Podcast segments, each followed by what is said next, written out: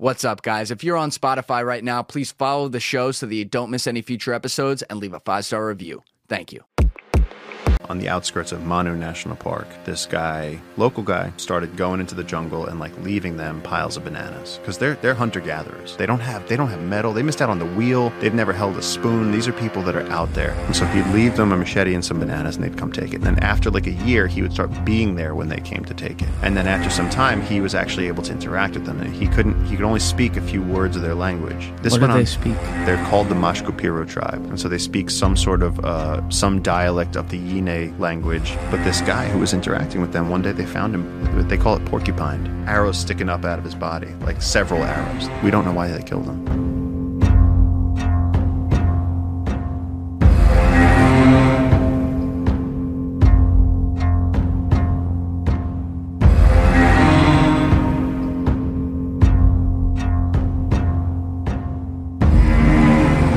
Rosolie, Good to see you, man. welcome back. Thanks You for were here me. once. Yeah, I was just here with Ryan from VetPaw. And we, I, I didn't even know you were coming that weekend. And so I would have just done both that weekend, Yeah. but I like how this worked out because now we Yeah. put out that podcast. Yeah. We spread them out a little bit because you guys are doing really cool shit on opposite ends of the globe as well. Yeah, and listening to you guys that day, I learned a lot about Ryan. I got to see how you roll. That was cool. I actually enjoyed just listening to that. That was nuts. Yeah, it, it was actually it was, it was a different vibe because we had you left the studio after like 40 minutes and we're sitting right out there, but we had like four people in here Yeah, at one point. yeah, yeah. And then we had on the side like the commentary. I've never had that before where like Mm-hmm. someone can like add something in there. It's fucking awesome. So the question I had asked on that one right when we introduced you at Mm-hmm. the front because you were sitting in here was what the fuck makes you want to get eaten by an anaconda? I, I really need this cleared It's- up, and everyone else does too. it's so crazy that I got, and that's that's a perfect lead in because it's so crazy that that has become such a such a huge thing because I have spent the last 17 years, my entire adult life, doing one thing: trying to protect a tributary of the Amazon rainforest. That's mm. it. And so when Discovery Channel came in, I think I was early 20s, maybe 22, 24 years old. And they said, look, um, we want to do a documentary about anacondas. And I said, cool, we'll show you all the science. We'll show you how ecologically relevant they are. We'll do everything. And they said, that's awesome. They said, but it's not enough. They were like, we, we want, we want more. And I was like, what do you want? Like anacondas with tits on them? Like, how do, how do you want to take this? And they were like, we, they were, they were, they were flying me to LA. They were talking about it a lot. And then finally one guy goes, you know, how many people have been eaten by an anaconda? And I said, I mean, the only person I personally know that got eaten by an anaconda was my my friend's father-in-law. Is he alive? No, he got eaten by an anaconda. I was going to say, like. I didn't know if he did it like you did. no, no, no. Only one person did what I did. No, he got he got legitimately real world nature eaten. He went down to the river. He was drunk at night and he tried to get a drink. Oh. Never came back. They looked for him. Everybody was partying. In the morning, they went looking for him, and there was an anaconda. And they can't dive when they've just eaten. So there's this huge anaconda with a human shaped lump in its body. So he actually got eaten by a snake. What an awful way to go. That's a terrible way to go. I've come extremely close to that. I got once I got wrapped, we were trying to study the snake, we are trying to measure it. I got wrapped, and the thing is you grab it by the head, you got to control the head. And then it wraps my arms, and now my forearms are pinned together. And then it wraps my shoulders, and now my collarbone, my shoulders are coming closer together as this snake's coils are coming in. This is like a 300 pound snake. And How long? This is about a 17 foot snake Jesus. Huge snake. We're talking like thicker than a basketball, like dinner plate sized all the way down. This thing's wrapped me. I'm losing oxygen. I'm trying to scream for my friends. And, "Ah!" nothing's coming out. And so these guys are running in just as my collarbones are about to crack. They grab the tail, and the only way to unwrap it is to grab the tail. I still had the head, but I was completely out of control. If they didn't show up, that snake would have crushed every bone in my body and then gone back in the water. He wasn't trying to kill me Shit. but he was going to remove the threat. I mean, as as the researcher, I had to control the snake, and so he was viewing that as that I was attacking him. She was viewing it actually. It was a female anaconda. The females they have sexual dimorphism, so the females are significantly larger than the males with anacondas. Real. I didn't know anything about that. But th- this wasn't your idea. I didn't know that. This was this was their idea. Well, I was telling them all this shit, and then they they came in and they went, "Well, what if you prove to everybody that it can be done?" And I was like, "Why do we need to prove that it can be done?" And they were like, "How great would that be?" And so then there's the start of this conversation where they're like, "Look, if you get eaten by an anaconda, we'll give you a two-hour special." multi-million dollar bu- budget. You could talk about all the nature tree hugger shit you want to talk about, but at the end, you got to do this stunt. And they go, "It's just hiding the vegetables." He goes, "You bring people in for the meat and the cheese." He goes, "But just hide the hide the hide the research." He goes, "We'll give it to them." And I said, "Okay." I said, "Fuck it, I'll do it." Now you you went in there though. This is the crazy part about the strength of the anaconda. Yeah. Obviously, it's not like for people listening who haven't seen this. Maybe I can.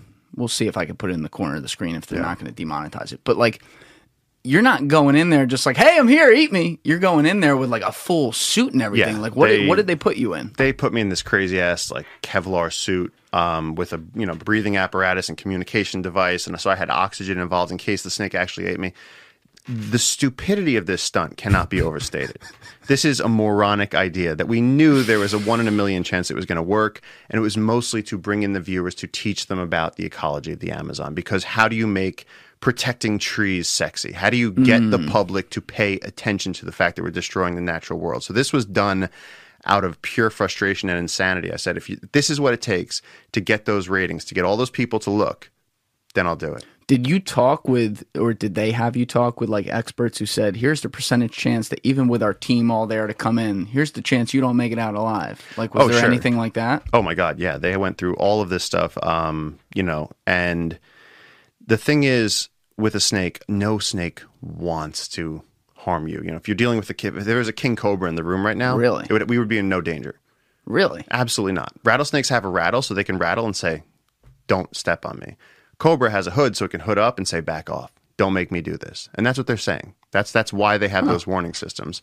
And so an anaconda, if it's in the room, it's going to find the darkest spot, it's going to look for water and it's going to go there. They're not aggressive animals. They don't usually view humans as prey. It has to be the right situation. It's like when people get attacked by coyotes. It's like, well, it has to be starving coyotes in a situation where they're, you know, they don't have any other food option. And so Um, a question though: Why wouldn't they view humans as prey? Because I know less about what an anaconda likes, but Yeah. I do know the whole concept of they try to eat something big, they stick it in Yeah. their stomach, and then it can last them for months. So Yeah. what what's not to love about a human? I mean, look, an anaconda is a very simple animal. It's going to sit in a swamp and wait for predators. And actually, we've been doing research in the Amazon that, that has shown us that they're not just ambush predators. They actually are going after prey. They're going along hmm. stream systems into the forest looking for prey.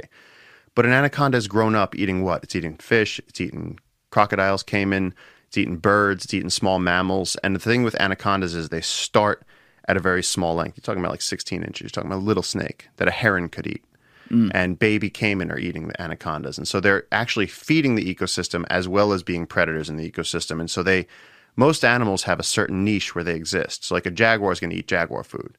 A bird is going to eat, you know, fish, insects, whatever. Um, an anaconda is starting small and then they're turning into this apex predator. So they have this disproportionately massive effect on the entire food chain of the Amazon. How long does it take them to go from baby anaconda to say like 15 feet or something? Depends how much food they have. If you feed a baby anaconda regularly every week, that anaconda is starting on frogs and then going up to rabbits and then going up to capybara and then pulling down a tapir once in a while. I mean, that anaconda is going to grow into a dragon. Wow. Very quick, especially if it's a female. The males, you get like 11 feet. Females, you're talking about 23, 26 feet, like huge snakes. Heaviest yours snake was still 17, right? My, ours was we we caught a we caught an 18, 18 foot six inch snake.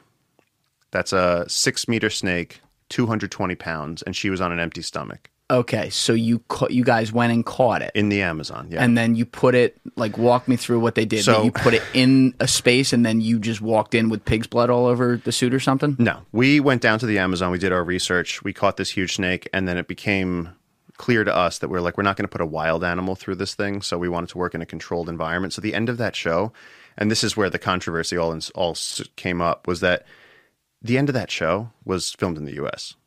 They just they had tight shots. It's total bullshit. I mean, Discovery Channel they've had documentaries trying to convince people that mermaids are real, and so at the end of this, It's the most um, Hollywood thing ever. it was absolutely awesome, um, awful. Where um, in the U.S.? L.A. I forget what state we were in. I want to say like Tennessee or something. So they just brought in anaconda. They just brought in this huge anaconda that some guy named Larry had in his basement. I'm not, I'm not making this up. I'm not making this up. I wish I was. And then they're like, dude, get suited up. It takes like an hour to get suited up. And then this poor snake's laying in the mud, and it's like, I want to go. I want, I want to go like relax. The snake wants to go be hidden, be safe. And uh, you know, I walk up to it, and the snake's just like, I have no interest in this. And like, I picked up the snake, and she's, you know, she's flicking her tongue. She's like, What's going on? And I was like, Hey, nothing. And I was like, Do you want to eat me? Like, it was just the stupidest thing in the world. So what I was planning was that You're wearing a full suit though. You're wearing right? a full suit. You're wearing this you can't see crazy suit. No, and also they wanted to have like a, a link between the head and the shoulders so that the snake could slip over my body. Again, what are the odds of this happening? You know, and so what it it, it really speaks to how broken the wildlife entertainment industry is that like we can't get ratings for a legitimate wildlife film, but they'll put all of their resources into something where some guy gets eaten by a snake and then pull all of the ecological information out of that film. Now you were talking, as you said, you were mic'd up during Yep. this whole thing, though. Yep. So when you watch the scene, and of course they like dramatize all the angles and everything, but it actually is like, I mean, you you're getting fucking squeezed by an I don't know, man. I was in like a bulletproof suit. I mean, you could like you could hit me with a two by four, and I would have been fine. So like dealing with a snake, and I mean, I deal with snakes every day with my with no you hold your you know no shirt on. Um, dealing with this with a Kevlar suit and a visor and all this stuff. I mean, what's gonna happen? but it's still it was crushing because it's so at, strong. at one point, it was wrapped around me, but again, this is a heavy amount of movie magic. I mean, there was there was not a lot of authenticity to this, and that's why Really? when this film came, when this film, and I'm calling it a film, not a documentary, when this shit came out, um, I was supposed to do, I think, Good Morning America the next day, and I watched this in my hotel room, and I went, I am not promoting this, and they had one of the Discovery Channel handlers call me, and they were like, Look, if you're about to go on national TV and not be part of the narrative, then we're going to have some legal conversations. And I was like, but I, it- we had a, we had a bit of a thing. So now I've, that's, I split with Discovery Channel after that because it was absolute bullshit. because you were in there and and you sit like on the on the scene Yeah. or in the scene you're like oh shit it's it, has my arm pin i gotta get out was that all like I mean, it was at the point where I'd been in the suit for hours and they're like, Oh, that was hours in it was hours in because they're like, the snake doesn't care. And then they're like, have somebody put the snake on him. They're like, lay in the mud. Let's put the snake. I mean, it was pathetic. It was absolutely crazy. And so a few things happened. Um, the mainstream media was pissed that I that they called it eaten alive, and I didn't get eaten alive because the average person wanted to see a dude get eaten by an anaconda. The you Peter, were in its mouth though right I wasn't. I wasn't. It never even bit. It was just she, wrapped she never you. even actually bit me intentionally. okay Um, PETA was up in arms because it was animal abuse. Apparently, rolling on the mud with an anaconda is harming it somehow. Still not sure about that one. And then the scientific community um, and the conservation world was like, this kid's clearly a moron. and I lost a ton of job opportunities and like sort of professional contacts because people were like, you have no respect for animals. And so all of the all of the research that we were doing, all the conservation work, all of the relating anacondas as an apex predator to mercury contamination in the Amazon, all that stuff got thrown out. They that sucks yeah, they changed our voices to say different things on the film. I mean, yeah, it was it was there. We got hoodwinked hard, and then I ended up taking the shit for it, being on Jimmy Kimmel, and he was like, maybe for your next stunt, you could have sex with a hippo. and I had this zinger about like, yeah, it was better than your wife, and I was like, let me just not say oh. that. Yeah, oh um, that would have been cut from from the edit for sure but no, it it, really. Uh, so I had to go out and smile for the cameras while we were just getting stripped of all the good science that we'd done, and so uh, yeah, that one didn't end well. But I tried, and that you tried yeah Yeah, you tried, and you hear these people. You hear like these, you know, you hear like Goggins or something talk about like you just got to accept failure. Any CEO, they'll be like, just accept failure. I mean, Churchill said, "What's the definition?" You know, you got to go from failure to failure without loss of enthusiasm. It's like, dude, I took a big swing. this was a while ago now too This This was a like ago. It was 2014 2014, but Yeah. people still bring it up. I just got denied for an environmental like conservation award because they. I was in the final running. I was in the top three people for a major award, and they went, "Are you the guy that got eaten by an anaconda?" And I went, "Well, yeah, but," and they were like, "No, disqualified, disqualified for a TV show." you have this is why it's important you do shit like this Yeah. and when people also way bigger than me because you have to have the narrative out there that also happens to be the truth I mean, yeah, that and and the fact that people are tuning in to watch Discovery Channel, where they're telling people that mermaids are real. They're telling them they're promising that a snake is going to eat someone. Yeah.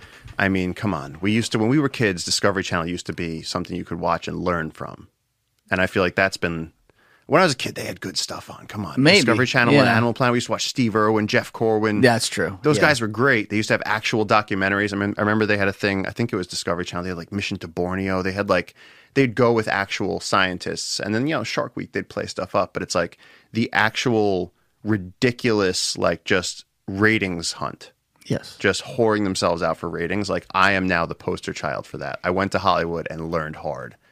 Um, what happens when you go along with a major studio like that? Yeah, it's kind of the it's it's one of the downsides of of I guess capitalism in this way because you're always look even if capitalism is is a better system than the alternatives which I would absolutely agree you know there's always going to be some like some loose end that can't be tied and when you have when you have public or even private corporations that need to be able to get a bottom line in order for everyone to subsist they're going to find a way to make everything juicy and it's like look if you can make something juicy honestly fucking do it man. Do it. I'm Yeah, here it. for it Yeah. but like when you're telling me now, I had no idea that was like going on for a few hours while you were filming that. Oh my God, And like the way they made it oh, yeah. look. Oh, yeah. It's it's like something about that's so wrong because you are especially like looking at your own life arc. You're somebody who is like legitimately the dude, the Tarzan down in the Amazon. Well, I tarred and feathered myself on this one, man. I'll give you another example though of what we were dealing with. So we were in the Amazon,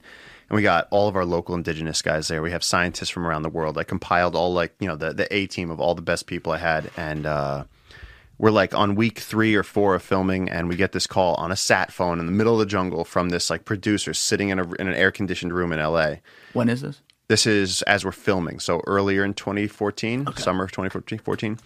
And uh, he goes, "Look, look, man, we don't have a danger beat." He's like, "We need a danger beat." I was like, "What do you want us to do?" I was like, "We're literally like up to our necks in the swamps, in the Amazon, hunting for anacondas. We've caught anacondas. You've, it's been exciting."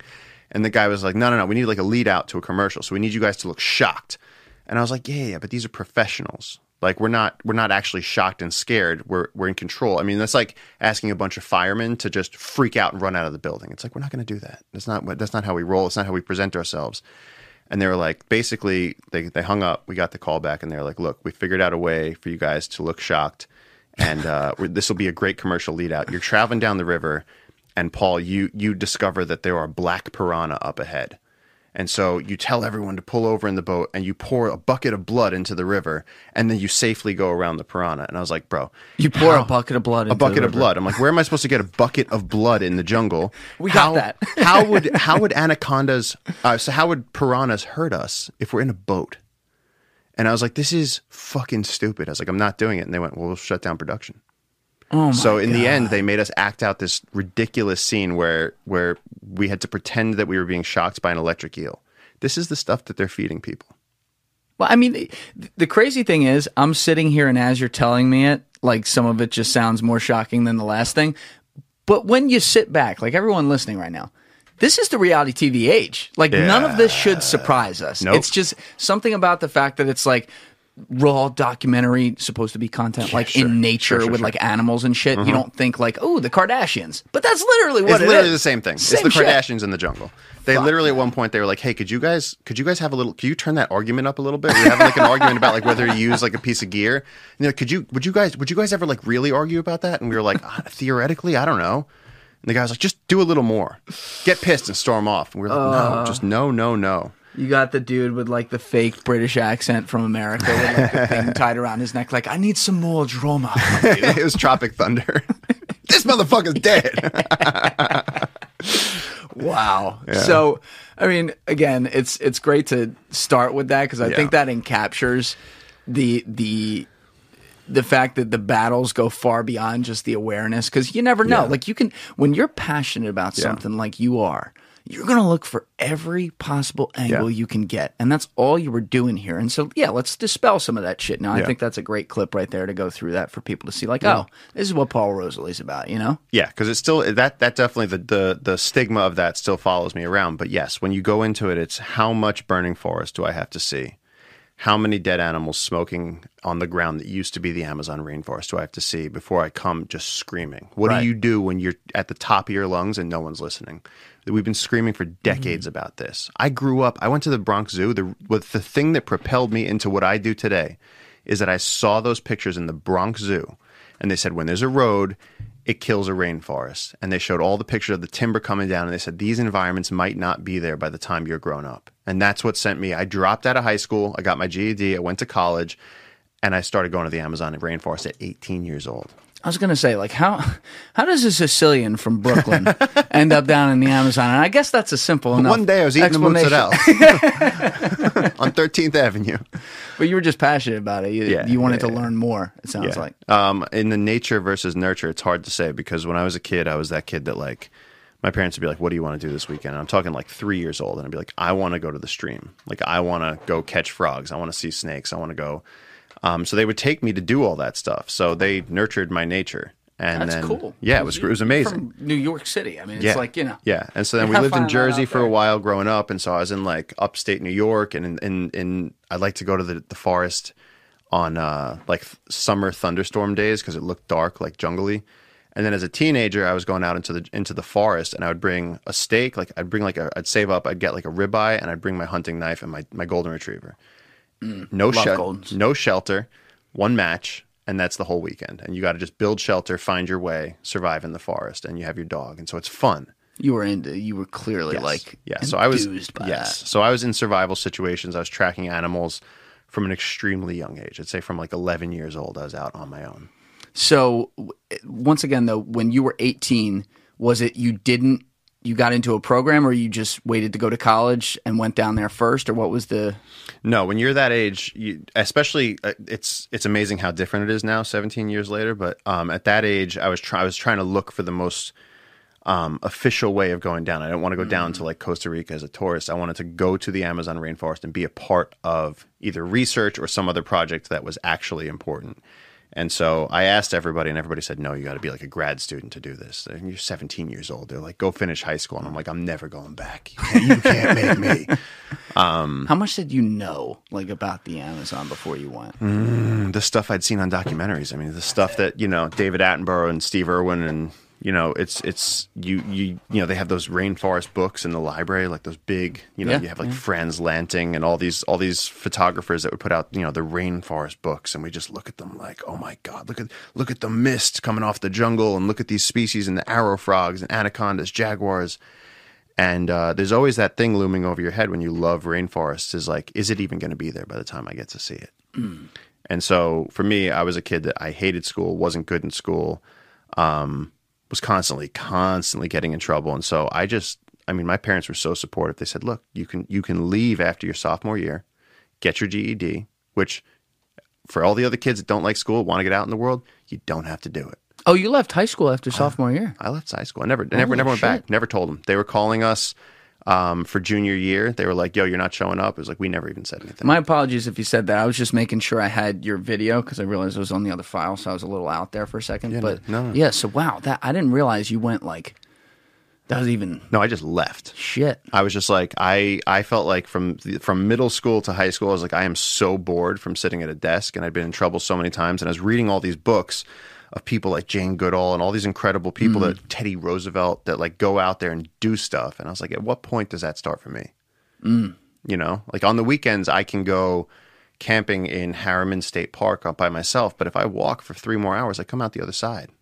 And I'm still in Right. suburbia and I'm like at what point can I go to a place in nature where you can drink the water? where is it like still pristine? Like to me it was like we've we've if you look at the east coast of the us i mean it's all humans you know? Yeah. and so i wanted to go to a place that was like truly wild. And when you look at everywhere the amazon rainforest is the biggest contiguous rainforest on earth. The western amazon has more biodiversity than anywhere else on earth. And so And what what for people out there when you say biodiversity, are you referring to pretty much everything as far as like plants and species? Yep, the whole ecosystem. So you have the tropical Andes, which is like the cloud forests at the edge of the Andes, Andes Mountains, and then you have the lowland tropical Amazon rainforest. And when those two mega biodiverse biomes meet, you have more plants and animals than has ever existed, not just on Earth, but in the entire fossil record. So we're alive at the most species-rich moment in terrestrial biology. Mm. It's mind blowing. I always tell people like you look at like you watch the movie Avatar and it's it's like that. Yeah, Like yeah, you literally there are giant trees, they are connected by mycelium networks and there's animals pollinating all this stuff. It is the most complex ecosystem you can imagine. It's absolutely mind blowing. and it's a place so few people go. It's it's like kind of like that. I don't. It's not forgotten because people do know the word rainforest and they say it and don't really think about it here. But it's not like there's not as much of an emphasis on like crazy tourism, at least like from the U.S. to go down there. It would be really cool if people had the opportunity to do that. Yeah, I mean, we do that. That's how I started. I went down and met the local guys, and then we started bringing tourism because at the time they were like, this is how we can work not as loggers. Right. You know, you're born down there, you only do a few things. You're either a gold miner, you're a logger, um, or you work in ecotourism. And so, I mean, you have to pretty much the jungle is the resource, and you have to find a way to make a living off the jungle. And so, I started. They were like, "Look, we're trying to protect this little piece of forest." And they're like, but we don't have access to gringos. We're always out in the jungle. And so I was like, you want gringos? I was like, it's like New York City got some gringos. I was like, I can bring you people. And so I started going back and telling my friends stories about I'm in the jungle and this jaguar was smelling my head while I was asleep at night. And I, you know, an anaconda and we caught a caiman. And people were like, what are you talking about? And I was like, come with me. Yeah. I was like, I will show you. Yeah. I was like, this place will change your life. what what I really want to do today is not just educate on the actual rainforest and what it's Yeah. comprised of and stuff like that. And I'll be putting maps in the corner. I'll point out like when you're talking sometimes when I'm putting one in the corner for people to see on the screen. But like, you know, the the, the whole thing is it's almost like I, I love how you use the avatar example Mm-hmm. because it almost has like a like a breathing life of its own Yeah. as a whole. Like that's how I visualize it in my head. And I think what a lot of people don't realize is that there's like three or four thousand indigenous communities down there Yep. that live on their own, away from the various nations they're in. yeah. A lot of people don't. And again, we'll I'll put I'll start with the first map right now. A lot of people don't even know like where the rainforest is fully comprised, like which countries it's in. It's in Mm-hmm. Everybody guess, thinks like it's nine just in or Brazil. ten countries or Yep. something. There's about nine countries in the Amazon Yeah. basin. Yeah. So what's crazy is that the rhetoric that we are used to hearing from growing up that perhaps clearly we don't put enough emphasis on is that oh my god it's going to be gone or like it's burning and or they're they're cutting down trees and we're going to lose this ecosystem.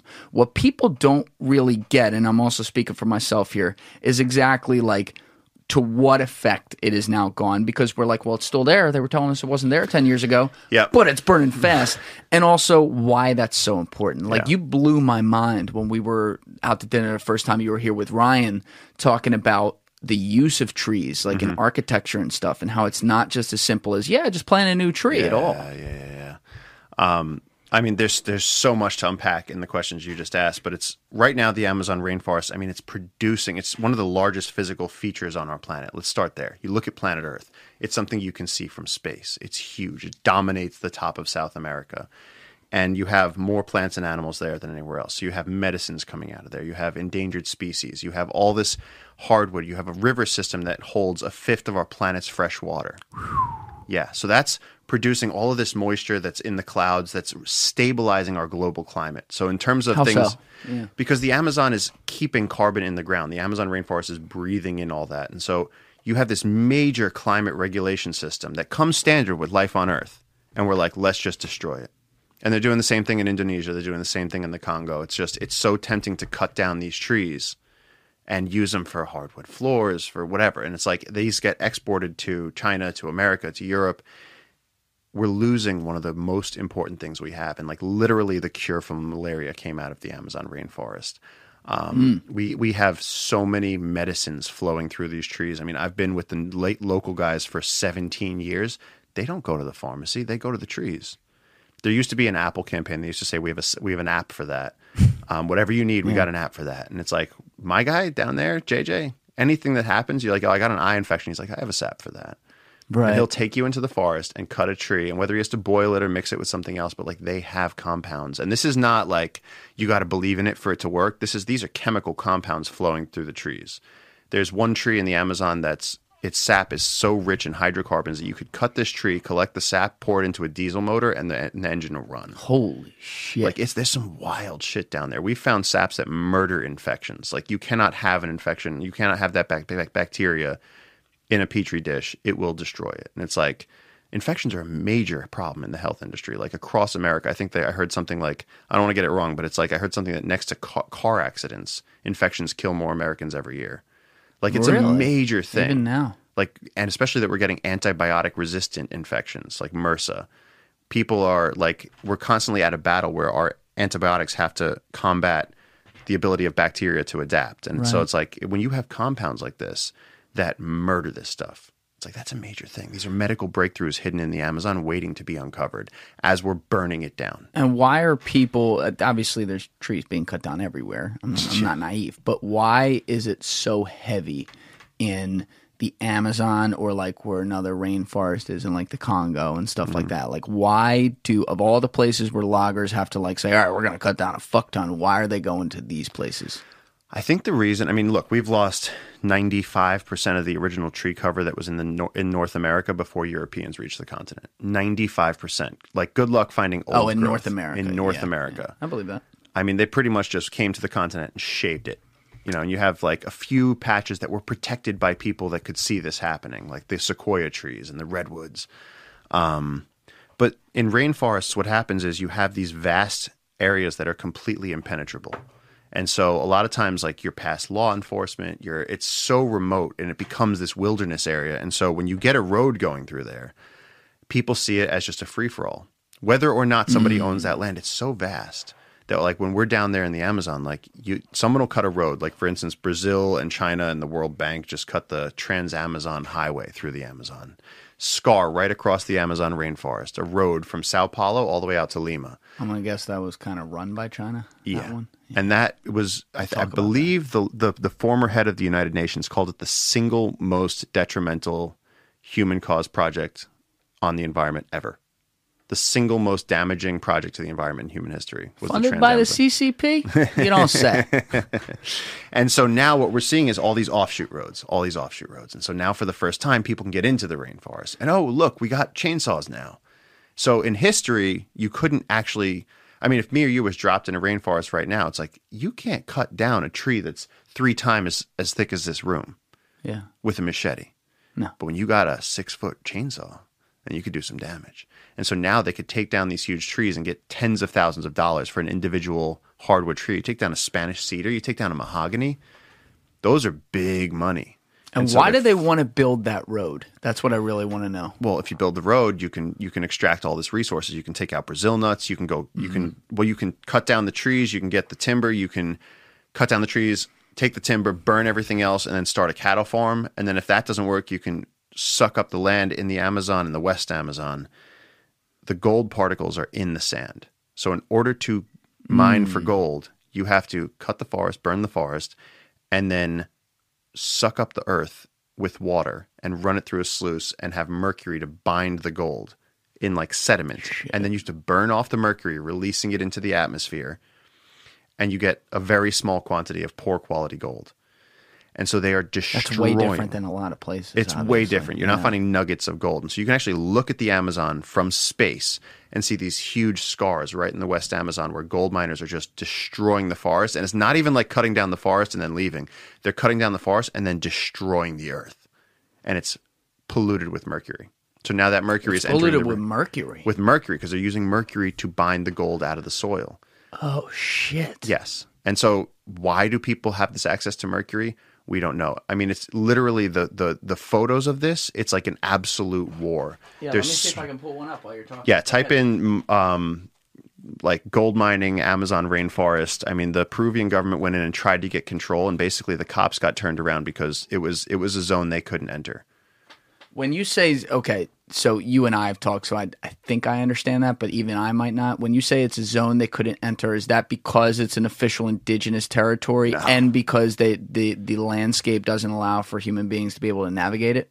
No, it's a zone they couldn't enter because it's, when you go into these gold mining zones, it's you're outside of sort of the jurisdiction of anywhere. I mean, like society breaks down. I mean, what are the rules of society? There's the things we agree on, and then we we all abide by. When you're out in the middle of the rainforest, it's who's got bigger guns and how many of us are there. Right. And Can't so apply law. yeah, it's it's literally natural law. It's who's got more firepower. And so the police literally are scared to go into these regions because they're owned by mafias of gold miners. And we're talking about child trafficking for brothels in there. They steal children out of the indigenous communities and bring them to the mining areas. And then when the police But go the in cops can't do anything about this. the cops will get shot. The cops will go in there and get murdered. They find people. Are the the lawyer I work with in the Amazon? His father stood up to the gold miners publicly and was murdered for it Fuck. one of my close friends who I used to go fishing with all the time stood up to the loggers and was and was sort of vocal against gold miners. They shot him in the back of the head while he was like tying his shoes. Who are these gold miners? Like, They're- they're where are they from? What are like? They're what local are they people. about? They're local people who have no other resources. So that's where it gets interesting. It's like you come down. I came to the Amazon because I wanted to protect wildlife, and you end up having to deal with the social impacts because trees trees aren't going to cut themselves down. And you know, when Ryan was here, it's like they're trying to stop people from shooting elephants. It's like, well, elephants aren't going to go extinct. They were here a long time before we were, unless we murder them every day Right. in the hundreds of thousands. And it's like we this the whole thing with the environment is like people like we're losing species, we're losing our forests, we're losing our ocean. We're not losing We're anything. doing it. We're allowing other people to murder this shit. It's not the earth isn't dying, it's being killed. But the I- want to stay on this gold miners thing example yeah. for a second. And by the way, is that what you were looking for? That image behind you? That stuff, For- but no, I'm going to send you pictures because they they tried to go in there and there was like a police effort where they got the military and they went in with like military and you see these guys in like full SWAT Okay, gear. got it. And but what the- we're talking Yep, about though that's exactly is it. that's what it looks like though when they're done with the mercury and the gold. So I was, I'll, was just there with ABC News last year. I'll put that in the corner of the screen so people can see it. So what what I'm what I'm seeing on that Yep. picture is that used to be a densely tree populated rainforest and now it's this That used to be the Amazon rainforest. Yeah. And now, when we were there, there was a sandstorm. Like, if that doesn't make you feel like you're in a fucking post apocalyptic movie, we were in the Amazon rainforest with the news, and a sandstorm blows up, and there's tornadoes of dust in the most important part of the Amazon rainforest. Like, people don't realize how bad it is down there. Wow. And it's it all all of this is is people that need better jobs. So I went down there with the ecotourism stuff, and I we went. I went with a guy from National Geographic. We were going up this river for anacondas, actually, and uh, we were with this gold miner. This is this is, is this whole story just blows my mind. Um, everyone said we were going to get murdered because we were going upriver with gold miners. And so uh, while we were up there, the Peruvian Navy actually came down in full fatigues, you know, rifles. They blow up this guy's gold mining barge. I mean, the explosion was terrifying. There was chunks of metal everywhere. And I said to this guy, I was like, what are you going to do now? I was like, I mean, we're hanging out with the illegal gold miners. We're sitting there, and he's like, he's like wiping his forehead, and he was like, I guess I'm gonna go get another motor. And I was like, what if you just did what we've been doing? I was like, why don't you like? We could bring people. You live in a beautiful patch of forest. I was like, we could show people this forest. You'd actually earn more money as a conservationist than you would as a gold miner. Hmm. So he switched. He built a whole lodge with his own two hands. We started bringing him people from all over the world, and everything was going great until the gold miners showed up at 4 a.m. with their rifles, with masks over their faces. They dragged him out of bed. They put him on the floor. They beat the shit out of him. They took his kids out of the house. And they said, with a gun to his head, they said, Say goodbye to your father. This is my friend. This is a guy I've worked with for years. And he stood up to the gold miners, and now he's got a gun against his head. And so he said, Please don't shoot me in front of my kids. Please. So they stand him up, they tie his hands, and they bring him on the boat. And they start driving upriver. So his family, as far as they know, that's the last time they're going to see this guy. He's driving upriver with the gold miners. His hands are tied behind his back. And then they start hearing the sound of another motor. And so this guy's thinking, How do I get out of this situation? His name is Borian. He's going, I'm going to die today. How do I get out of this situation? And so, um, as they're going upriver, they hear the sound of another thing. They have to start preparing things in the front of the boat to actually try and escape from the from the Peruvian armed forces that are coming down river for the for the gold miners. He goes, just untie my hands. He goes, I'll drive the boat for you because we all have to get away. And so this like kind of united them for a second. They at least let him. They tied his hands in the front. So now he's driving the boat. He crashed the boat, jumped in the river, floated down river, and then for three days survived in the forest with his hands tied. He was like scratching them on vines. I get a phone call that this guy's missing, and we had to get support from the U.S. to send a rescue crew up there. Fuck. He made it out by the skin of his teeth. He had a rifle against his head. They were ready to kill him because he stood up to the gold miners. But what's the craziest part about all this is before you even get into that story, you're talking about something we're going to talk more about, which is that you can. There's a way in conservation, which isn't exactly you know a Wall Street high end executive job. There's a way to pay these people more than they're making in the gold mining because they're trying to subsist and survive and make Yeah, money. yeah. But those are the people who you're talking about who are doing the potentially killing here. so who's funding them? Uh, in the case of the gold miners, nobody. In the case of the loggers, literally Chinese companies have come into, into the Amazon and they've given them the heavy machinery that they need to go in and build these roads to bulldoze trees and then to extract that timber and take it to Asian markets. And they're cool with the loggers. Don't ask, don't tell if you're killing fucking people that are getting in our way. They don't care what's don't hap- care at They all. don't care at all. They just say go in there and do it. Now here's the thing. How are the gold miners not rich though? If if the, no one funds them? because they're the bottom level. They're pulling this out of the out of the earth. They're working. I mean, the, and because it's distributed in the sand, the more you work, the more earth you suck up into that hose. The more you earn as a gold miner. And so the, the it it forces them to work endlessly, day and mm. night. And so, and then when they go to sell it, they get a small price for it. And then it's only when it hits the international market that it actually goes up in price. The guys on the ground are getting, it's like Blood Diamond. Yeah. You know, the guys digging with the shovels in the pit, they're not making money. They're just doing it because their family's starving and they have no other option.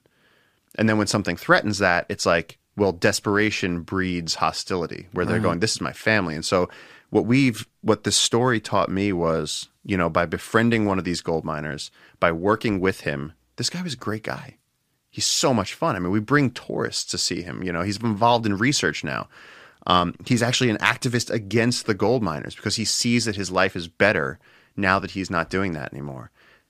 And then the repercussions come. And in the Amazon, they are murdering activists. I mean, all over the world, environmental activists. If you stand up to the powers that are sucking these resources, you're standing up to major global forces. And you can't. I mean, you talked about like, for example, a Peruvian military team coming into Mm-hmm. the, in, into the forest to attack these guys or whatever. But the problem at the core of it is that so often these this stuff is happening in places where they can't even get to because it's too dangerous.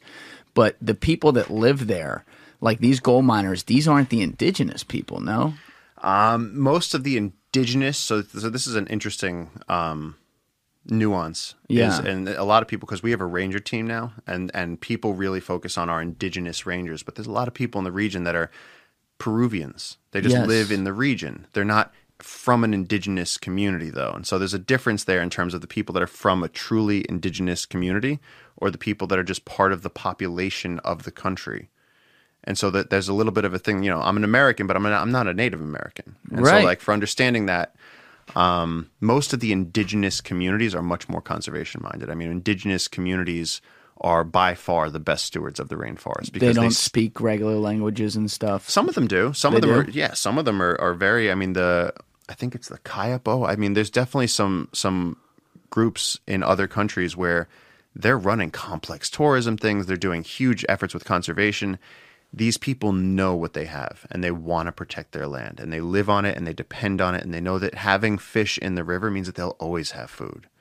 And that keeping the trees growing means that they'll always have fruit. And it's like they understand that simple thing that if you can breathe the air and drink the water, life is possible. and they don't have obviously electricity. They don't have guns and stuff like that. Ah, at this point, most of them do. they do, Most of them do. but yeah. the one you were telling me about then, I guess, is an exception. Where you were telling me another story about like being the shot by a bow and arrow. yeah, yeah, yeah, that's different. Okay, the so un- there's some yeah. that are like that though. Oh yeah, that's the uncontacted tribes. I mean, the if you want to like m- split hairs, I mean, are they uncontacted tribes if they've raided other camps and you know stolen a machete or had some you know some sort of contact?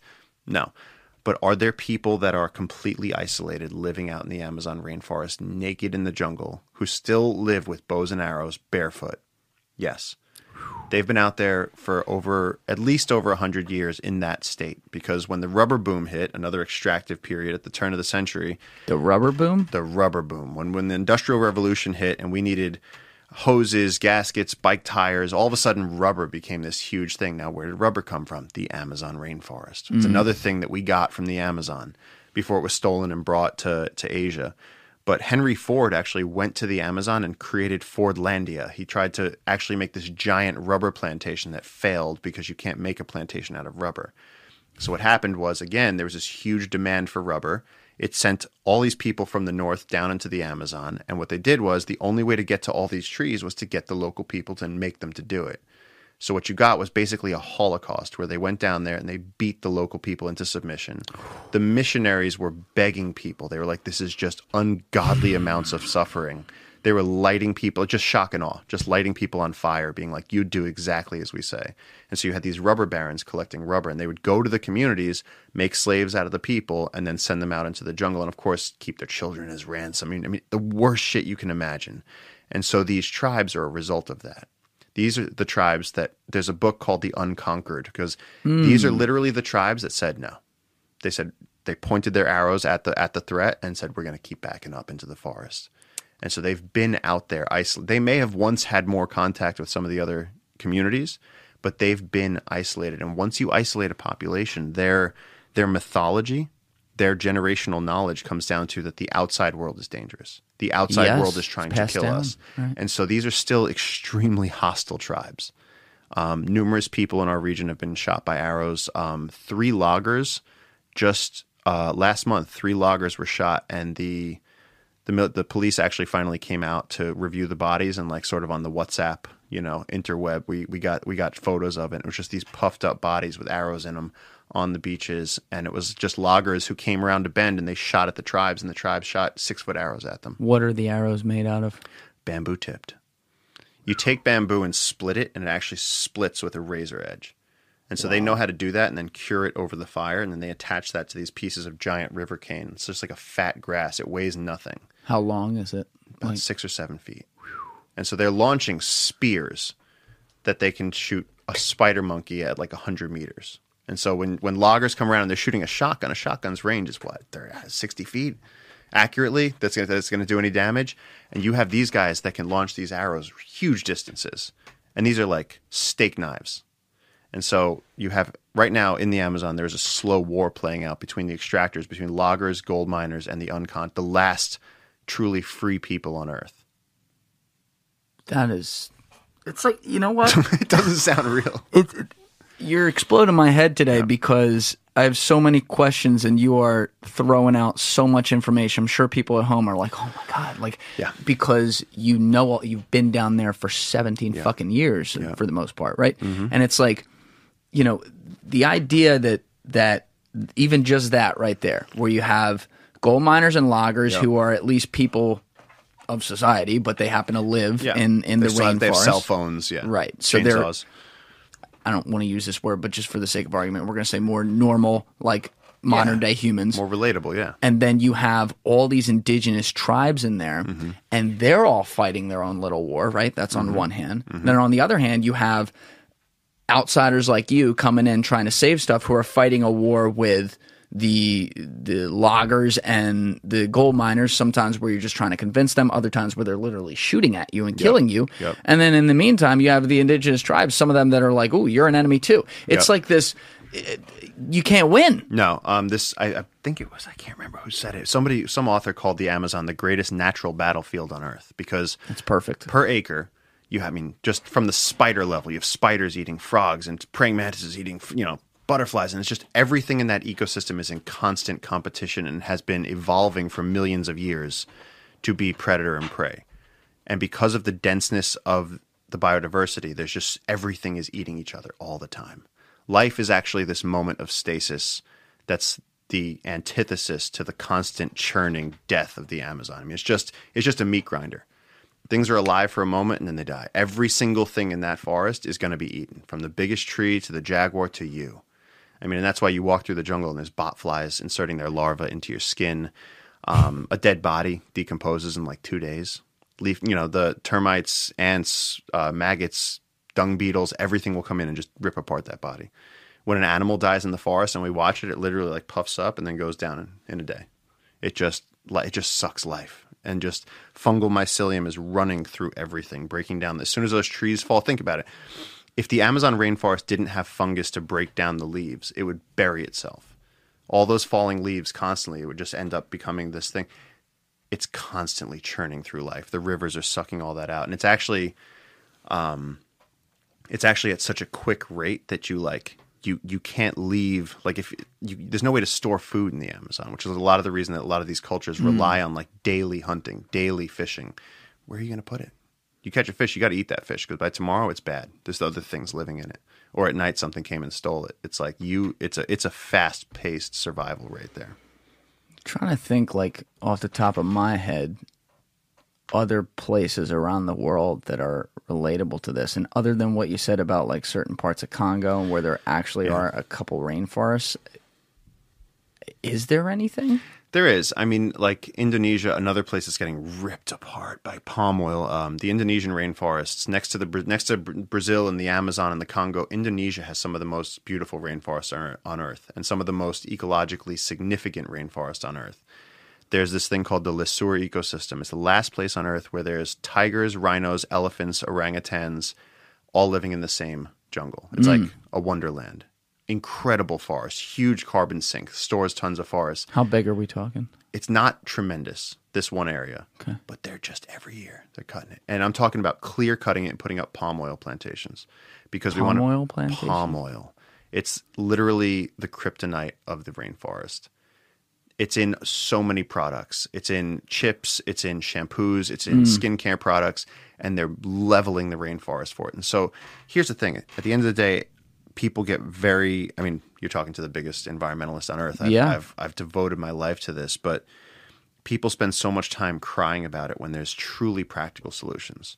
If you could knock out the timber industry, who's buying those those those old wood trees, they'd find something else to do. So Same with palm oil. before we go all the way down this, I think a really effective thing that you explained to me that we hinted at earlier, I don't know if we got all the way into it, was what like for people at home just thinking to themselves, well, why not just plant new trees or some shit like that? You're talking about like we use wood for all kinds of shit, Yeah. but probably the number one thing is forms of architecture and perhaps even paper, right? And so let's start with paper. If if I take out an eight by eleven page that I'm going to put in a printer, this thing needs to be sturdy, right? It can't like tear rip apart softly and shit like that. I mean, of course you can tear paper easily, but it needs to be like it can be sturdy. And then if you look at a house and you're building the foundation of a house, well, you, some houses you're planning on let's let that shit be there for 300 years. Yeah. You need to make sure that it is that it also is sturdy such that it doesn't fall in on itself. Yep. So as you explained to me, when they're cutting down these trees in the rainforest, for example, they're cutting down trees that are at least several hundred years old, usually Yeah. thousands of years old. Yeah, and you can't trees. you can't use replanted trees after 10 or 20 years because apparently the wood does not have that foundation such that you know paper will tear apart and houses will have to be rebuilt in 5 to 10 years. There's there's so much stuff that old growth forests offer. So yes, um, like like now they're going in the U.S. They're going and repurposing the big old beams out of barns because we don't have trees that big and that strong anymore. They don't exist. We cut them already, and so our, our old growth forests are already in our architecture. They're gone. And so in the rainforest, it's not it's not only that. That's the smallest aspect of it. Is that when you have this giant tree that's the size of a living room, and again, think the home tree in Avatar, just giant buttress roots, mm. branches that spread out. This is like a 150, 160 foot tree in the Amazon rainforest. It's covered with thousands of other species. Right. It's a skyscraper of life. And so when you have, you know, a 10-year-old little sapling in the tree, it hasn't developed those complex communities yet. It doesn't have the mosses and lichens and mycelium. It doesn't have birds and mammals and, and monkeys living in it. It doesn't ha- it hasn't lost um, branches that make holes in the tree that create habitat for other species or have strangler figs growing on it. These trees become these incredibly complex worlds of life. And so when you're cutting a 600 year old tree or a 1,000 year old tree, we will never get that back in our lifetime. Even if we plant a tree right now, what my great great great grandkids might see it, like it's not, these forests have been growing for so long and are so complex. Um, that's actually one of the biggest things that pisses me off because there's all these organizations out there right now that are like, and again, different places, different strategies. You know what I mean? Like California, there are wildfires. The Amazon does not burn. People can't seem to separate those two things and uh, you know with with the old growth thing it's like no it's not about planting more trees recently a guy did a stunt where he jumped out of a plane with a bunch of seeds and he like skydived with like seeds all around him and it was like great once again you're doing nothing you're just a dipshit getting eaten by an anaconda for no reason um, what we have to do is protect the old growth trees the thing that we can't get back that's my mission. That's what I've been working. And when I say my mission, I, I have to like say this out loud is that everything I've done in the Amazon rainforest has been through the lens of that I met the local people and they said, please help us protect this river. Anything that I've done, um, there was recently like, you know, every now and then you get, I do these interviews and you get like a, uh, like a title on an interview and I'll say like, meet the man trying to save the Amazon rainforest. And it's like, sure. Um, here's an analogy to, to that that puts it into perspective. Imagine you're a parent and you take your kid fishing. You get in your car, you bought a fishing rod with the money you earned. You get a hook, you get a worm, you put the worm on the hook, you drive them to a stream, you put it in their hands, and then they go, "I caught a fish." And it's like, yeah, you did, but with a lot of help. And so, like anything that I, you know, people, I if, if anything that I do in the Amazon is because I have the teachings of the local people because we've lived as family for 17 years and it's like as a team this is what we're doing. I happen to be up in North America and I can go to New York and LA and I can speak fluent English so I can do this stuff. Um, they're the brains behind the operation. I mean everything I'm doing is just at their these are people trying to save their environment. Well, how soon did that come together? Like you went down there when you were 18, so Yeah. it's been 17 years. But like when you first go down, it sounds like you're more or less like getting your bearings, exploring, like trying to understand what shit is. At what point did it turn to like, okay, now we're going to create a clear objective. Here's how we can start trying to accomplish this objective, and and here's where we want to be in 25 years or something. Yeah. Um, yeah, you're absolutely right. When I first got down there, it was really just like, this is incredible. It was like the first time I saw leaf cutter ants, I was like, these are real. Yeah. You know, um, A leaf cutter ant. a leaf cutter ant. I mean, you grow up, you see this stuff on, you know, Planet Earth documentaries. You see leaf cutter ants, and it was the first thing I saw was a giant anteater, and I saw leaf cutter ants, and there was macaws in the sky. Um, and leaf cutter ants are again what part of the regeneration of the forest. They recycle, I think, up to seventeen percent of the biomass of the forest. Like uh, of all the trees, animals, everything in the Amazon, if you took all the living biological matter and dried it out of the biomass, they recycle seventeen percent. Wow. I'll put Major, a, I'll put major a picture in the corner yeah. of the screen for people. Um, they have cities underground with complex air intake and, and ventilation systems. And so, anyway, I went to the jungle, made friends with these guys, and we started going on these crazy adventures. They invited me on indigenous hunting expeditions. So, we'd be out in the jungle for three weeks at a time in the most remote, like unnamed parts of the Amazon rainforest.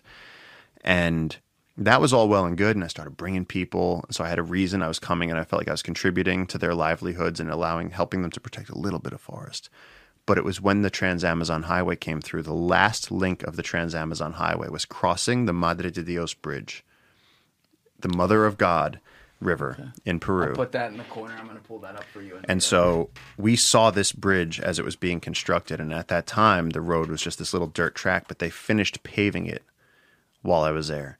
And we started to see all these offshoot roads coming off the Trans Amazon Highway. And all of a sudden, our river, where we had once, places it had once taken us two days to get to by boat, they would cut a road and then you can get there in a few hours. And then the chainsaws start coming in, and then the gold miners and the loggers. And then my friend got assassinated. And then it's like, Your friend then- got assassinated. yeah, it's the guy that said they shot in the back of the head. The miners. I mean, he Oh, was, yeah. yeah. no, I hmm. mean, these are people that wanted to live out there because they loved the forest, because they lived in symbiosis with the forest. And then all of a sudden you get these outsiders, these extractors coming in. They don't want to hear anything about that. They don't want to hear resistance to their to their trajectory. And so we started saying, okay, this is getting serious. We're seeing forests go down. We're watching forests burn. What are we going to do? And that's when we said, okay, look, we need to create something bigger. And so we had this meeting, and it was like all the local guys, and they were like, this is not enough. We need to do more and faster. And so at that time, I was actually in uh, in college in New Jersey, and there's something in the Hudson Valley called the Hudson River Keeper, and they protect the Hudson Valley and the endangered sturgeon that are there, the fish populations. And I was like, what if we were the jungle keepers? What if we were the the jungle? Such a sick name. Yeah, like I mean, you could literally have like a like a superhero group, the Jungle Yeah. Keepers. Um, but they were they were like, look, whatever whatever you can do, whatever you have to do. They were like, we have to, we want to protect our home. We want to protect this incredible river, and our river sits between some major like there's like four or five national parks and protected areas and indigenous zones, and this river cuts it's right through the center. So the national parks and protected areas are. a patchwork. what do you mean patchwork? It's a patchwork. There's a you, you take this table, you throw a national park over there. Great. What about the rest of the table? right. So the Amazon Because that was my question. Like, how much of it does it really cover, um, percentage wise? I think like I think like I think almost fifty percent of the Amazon is contained in either indigenous reserves or national parks. It's a significant amount. A lot of conservation work has been done by governments, by scientists, by indigenous activists. I mean, there is a huge global concentrated effort to protect the Amazon. It's just that the forces against it are so pervasive, so legion that Do they that was my question. Do they break the rules all the Oh, time of course. and go in there? Of course. Like okay, in so the let's actual say national yeah, park let's area. Say, let's say we slap a forty thousand acre national park right there. It's like okay, cool, but who's going to stop you from going in there? Right, Unless you have guys yeah. on the ground with monitoring equipment and guns and resources like gasoline to take their boats up and motors and. I mean, my rangers right now, our rangers are surviving in the jungle right now as we speak. Um, they're living out there every single day through the rainy season, the river going up 15 feet, the river dropping. and they just 15 feet. patrol all day. They patrol all day, and their job is to listen for chainsaws. Their job is to see if there's areas that are being deforested and report back. and this Eyes is, on the ground. so is this happening on all national park territory where they are, or is it they're also venturing outside that? This is the problem: is that we're trying to establish an ecological corridor because, and so here's the significance of the country parks thing. for people? That we're in we're know? in southeastern Peru, so we're in the western Yeah. Amazon. And again, the western Amazon is the top of the drainage. So all of these little tributaries are flowing towards the main Amazon River. So anything that happens up here is more significant because you're in the place that creates the Amazon rainforest. And so we're actually because we're between parks, we're trying to unite the parks. And if we can do that, we'll create the largest protected area in the Amazon rainforest. What do you mean unite the parks? Because somebody created this park over here, Park A. You have Park B over Yeah. here. like and you have Park countries created it. No, I'm saying in within Peru, you have like Alto Purus National Park, you have the Tambopata Reserve, and then you have Manu National Park. And these are all this is a UNESCO World Heritage Site. This has been funded by research from major Ivy League colleges, and you have all these prestigious capital of biodiversity, the most important places on earth, but they're islands. So why doesn't the Peruvian government step in and unite? Because the? Peruvian government just elected a new miner as a, as the president. Right, And so the miners are a major part. And so when you have a Peruvian politician that doesn't support the miners, you get riots in the streets. You get burnt out storefronts. You get murders. I wonder who funds that. Exactly. And so the loggers, the miners, these are the extractive industry is literally running the government. Well, let's let's also not overlook our own too, because I don't know these stats. Right. Like, what? How much of the problem is still uh, coming from America? Yeah, we're buying it. We're buying Yeah. all these project products. We're buying the gold. We're buying the timber. So of course, no wonder they're interested in selling it. But you're saying it's more funded by like China and other places. China right now, so the recently the logging the last year has gone up significantly. And we started seeing because it was always guys in little trucks and they'd go out as far as they could and then they'd walk into the forest with their chainsaws, cut some wood and float it down river. The last few months float months it down river. yeah, they take the wood out of the jungle. They pour, they push the, these huge logs. They'll push them out into the river. They'll mill it right there in the forest. They'll take two chainsaws and join them, and they'll just rip boards right there in the rainforest. They know just exactly. push it. and they just push it out into the river. They make these huge barges, and they'll put like sixty feet of timber together, and then they'll put floats. They'll put balsa wood floats underneath it, and then they float it down the rivers until they can get to the nearest town or city where they can load it onto a truck. Then they take it into the city where corruption, even Right. the illegal wood is stamped as legal, and then it's exported to China, the U.S. Doesn't matter Because the gone. easy answer right away before you say that is, oh, well, why don't they just have the military waiting for it when it just comes? Just have a yeah, But, just have a guard post. It's nice and easy, and then that person will get shot, and then you know. but they're all Um, bought off. Yeah. So it, it Fucking it's an absolute war zone. And then, you know, with the fires every year, I mean, I just got back from the fires.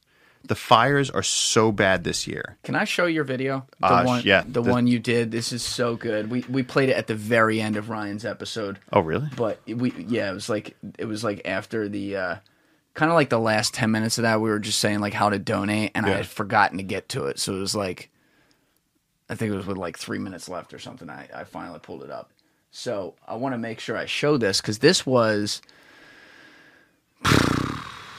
this was what like 2019 maybe Hmm. when you did this This video, yep. okay so i'll put it in the corner of the 2019. screen and then once it's done playing i'm going to have you explain the context I'm not going to be able to stay here long because this fire is spreading, but everything behind me right now is the forest that I've been working to protect for the last 13 years.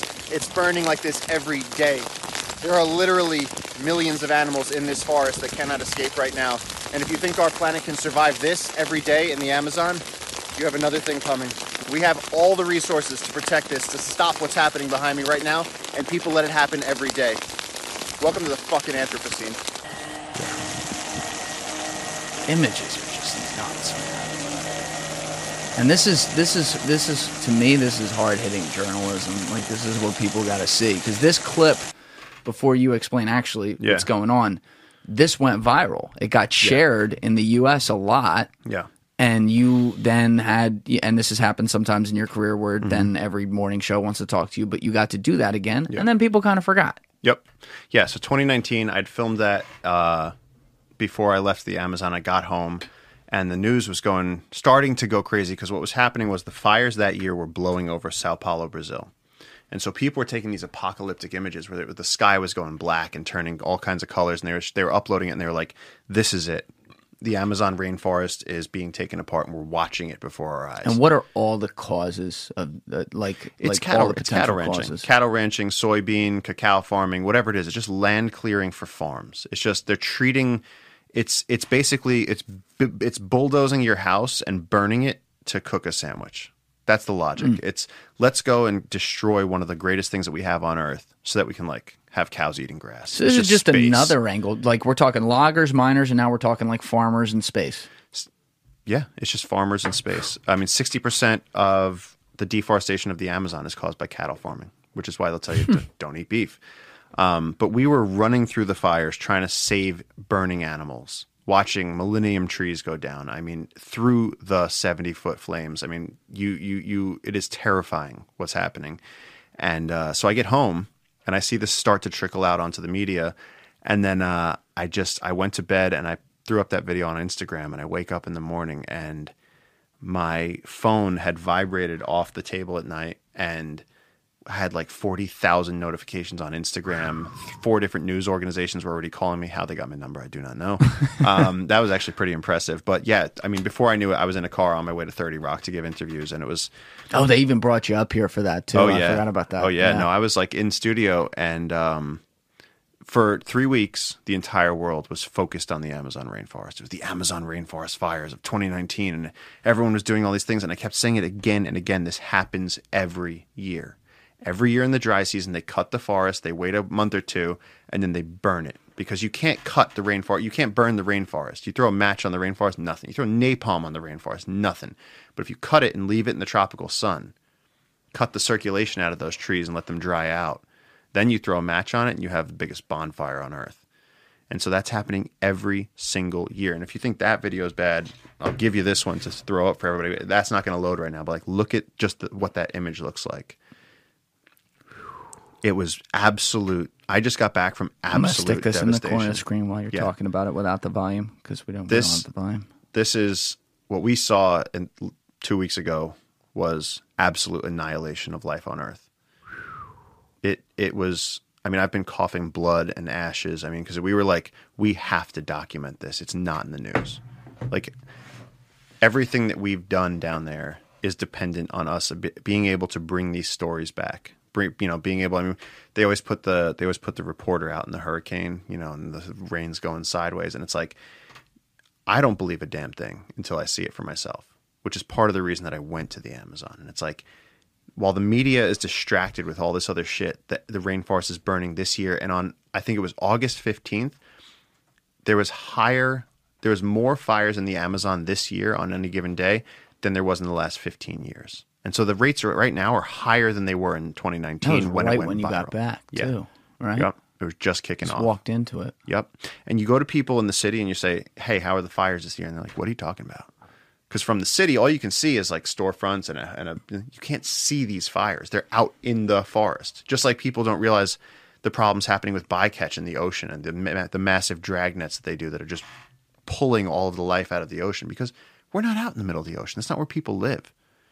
And so these problems are playing out. These are stupid easy fixes make it impossible for people to burn the Amazon by either giving them better jobs or increasing enforcement.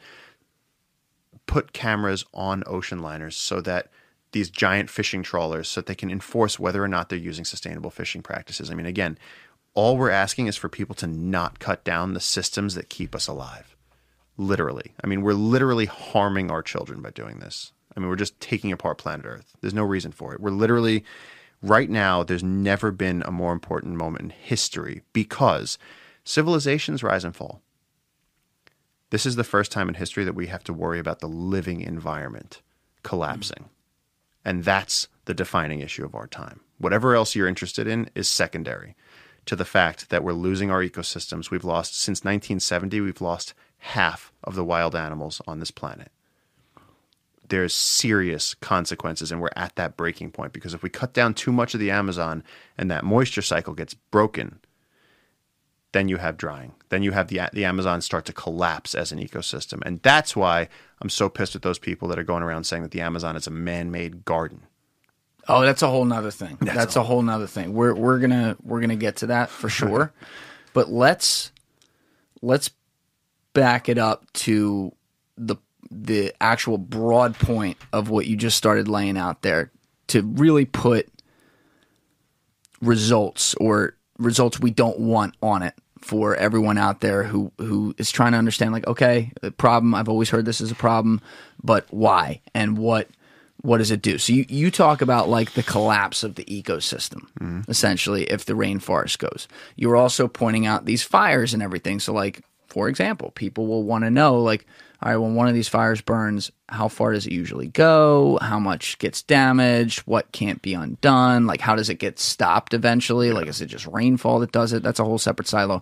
But like when when you're saying the rainforest going is going to cost us our ecosystem what does that mean?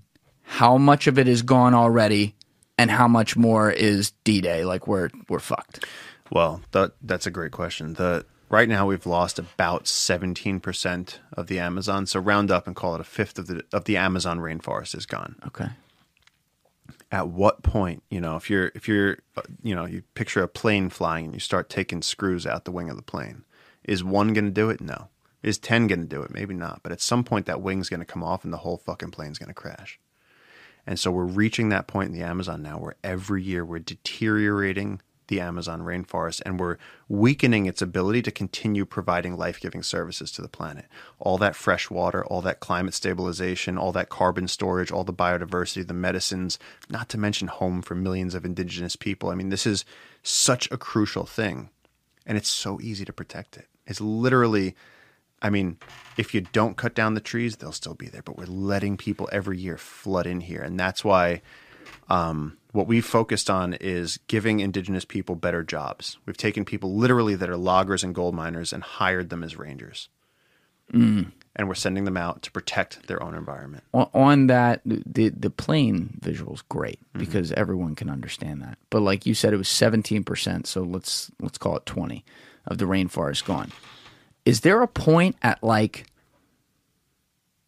where maybe 40% of it's gone and then it's it's similar to like animal extinction where you cross a point where now you can't return Yeah. you see what i'm saying Yeah. like is there is there something like do we have any science to a back like where point. it is yes the tipping point The, the, the tipping point is what everyone's talking about right now. and We don't know where that is. That's the problem. Mm. And so, how close do you want to get to the tipping point? You know, can't undo it you can't undo it because you can't go back, and that's what's so scary. And so, if we if we end up having seeing the Amazon rainforest dry out, how is that going to affect global weather patterns? How is that going to affect agriculture and economies all over the world? I mean, this is a major ecological event unfolding right now that we have the ability to change in a positive way. It's not too late. That's the other thing. A lot of environmentalists love this like tragedy porn view of everything where it's like, mm. oh, everything's going downhill. It's so dark. And it's like, yeah, great. You go listen to Nirvana and cry. It's like, let's go do something about it. It's not too late. I mean, humpback whales were taken down to, I think there was like 8,000 humpback whales at one point. They were almost extinct from the whaling industry. And then when whaling was outlawed, they're back up to, I think globally, we're looking at about 135,000 humpback Holy whales. shit. Dude, they're back. When we're- was that? We're doing great. That was like, I think it was like 90 years ago. they- I think it was the International Commission on Whaling Holy banned shit! it because they realized we're losing whales on Earth, and also the industry shifted. They used to use whale oil more significantly back in whaling times, but they were so effective that we came close to losing one of the most beautiful, charismatic species on the planet. Bald eagles were going extinct because of uh, DDT. Was was DDT. DDT was a pesticide that was used um, widely, and it was a it was getting into the fish populations, and the eagles were eating it, and then their eggs were coming out too fragile to last. The parents would sit Oh, on the shit. eggs, and the eggs. Were so bald eagle populations were plummeting about 40 years ago, and then with concentrated efforts, now I mean I got three bald eagles living around my house upstate. I mean, so You fixed it. and that shows you that we can fix these things. We saved humpback whales. Bald eagles just bounced back. In a few locations, like India has a great tiger program, Nepal, Bhutan. Um, there's actually places where we're bringing back endangered tigers. Shit. Tigers went from 100,000 tigers in 1900 down to like 3,000 tigers. Think about that. Picture if you had $100,000 in your account. then you Ninety-seven of them to went three. to Texas. Yeah, the Tiger King guys are throwing them in the fucking oven. Ugh, Awful. Yeah. Awful. But they, you know what though? That's so important to paint that picture of hope, like you're saying, and and like It's even hopeless, yeah. your your friend Ryan Tate, like Yeah. shameless, great, not shameless, great plug here. Yeah. When he went there, It's only been eight years of Yeah. VetPaw, and the fir- you know the first year or two, he's like meeting people, right? It's not they're not even doing the the work they get to do now yet, Yeah. and it's like he went there. The rhino population in Africa was around. It was in the ballpark of like fifteen thousand rhinos, and today it's in the ballpark of like 27, 28,000 Yeah. in no small part because VetPaw's lost zero animals along the way. That's one team. One team only, you know, they cover a lot of land, but they Yeah. don't cover all of Africa. No, And, look this- at what they and That's did. the thing. There's teams all over these countries working. There's so many indigenous conservationists, and there's so many different methods. And so, like Africa, like you know, I know people who were working with using bees as a deterrent, so that elephants don't go into native communities and raid their crops because elephants will come and Mm. rob you. That's for the next podcast. I'll tell you about the the the bandit elephants I used I've seen to that with. before. Yeah. Um, That was they- in that documentary, the the Ivory game. They had one of the elephants where it was coming and getting the farms, and the Yeah. fa- and this is the one part Yeah. where it wasn't poachers, and you kind of you feel for those You people 'cause empathize they're- with. They're just farmers. Yeah, they're like they're stealing my livelihood. If they do it again, I'm gonna have to kill them. And to the credit of the conservationists, Yeah. they're like, we do have to fix this. Yes. that's fair. Yes. Just like, you know, I mean, you talk about like when there's like, you have a tiger conservation area. It's like, well, as soon as you have one every so often, you get a man eater. You get one with a cracked tooth that can't catch Yeah. deer anymore. And they're like, dude, those humans are super easy. Um, once you get a man eating tiger, I mean, you got to put it down. You can't have a tiger going out and eating people. I Yeah. mean, and that's fair. And that's where it's like, just balance it. You know what I mean? Like, we don't have to, you know, I feel like people with the environment, you either have like on one side you have like crazy bunny huggers over here that are like we have to play Mozart for turkeys that we rescue from Thanksgiving. That's right.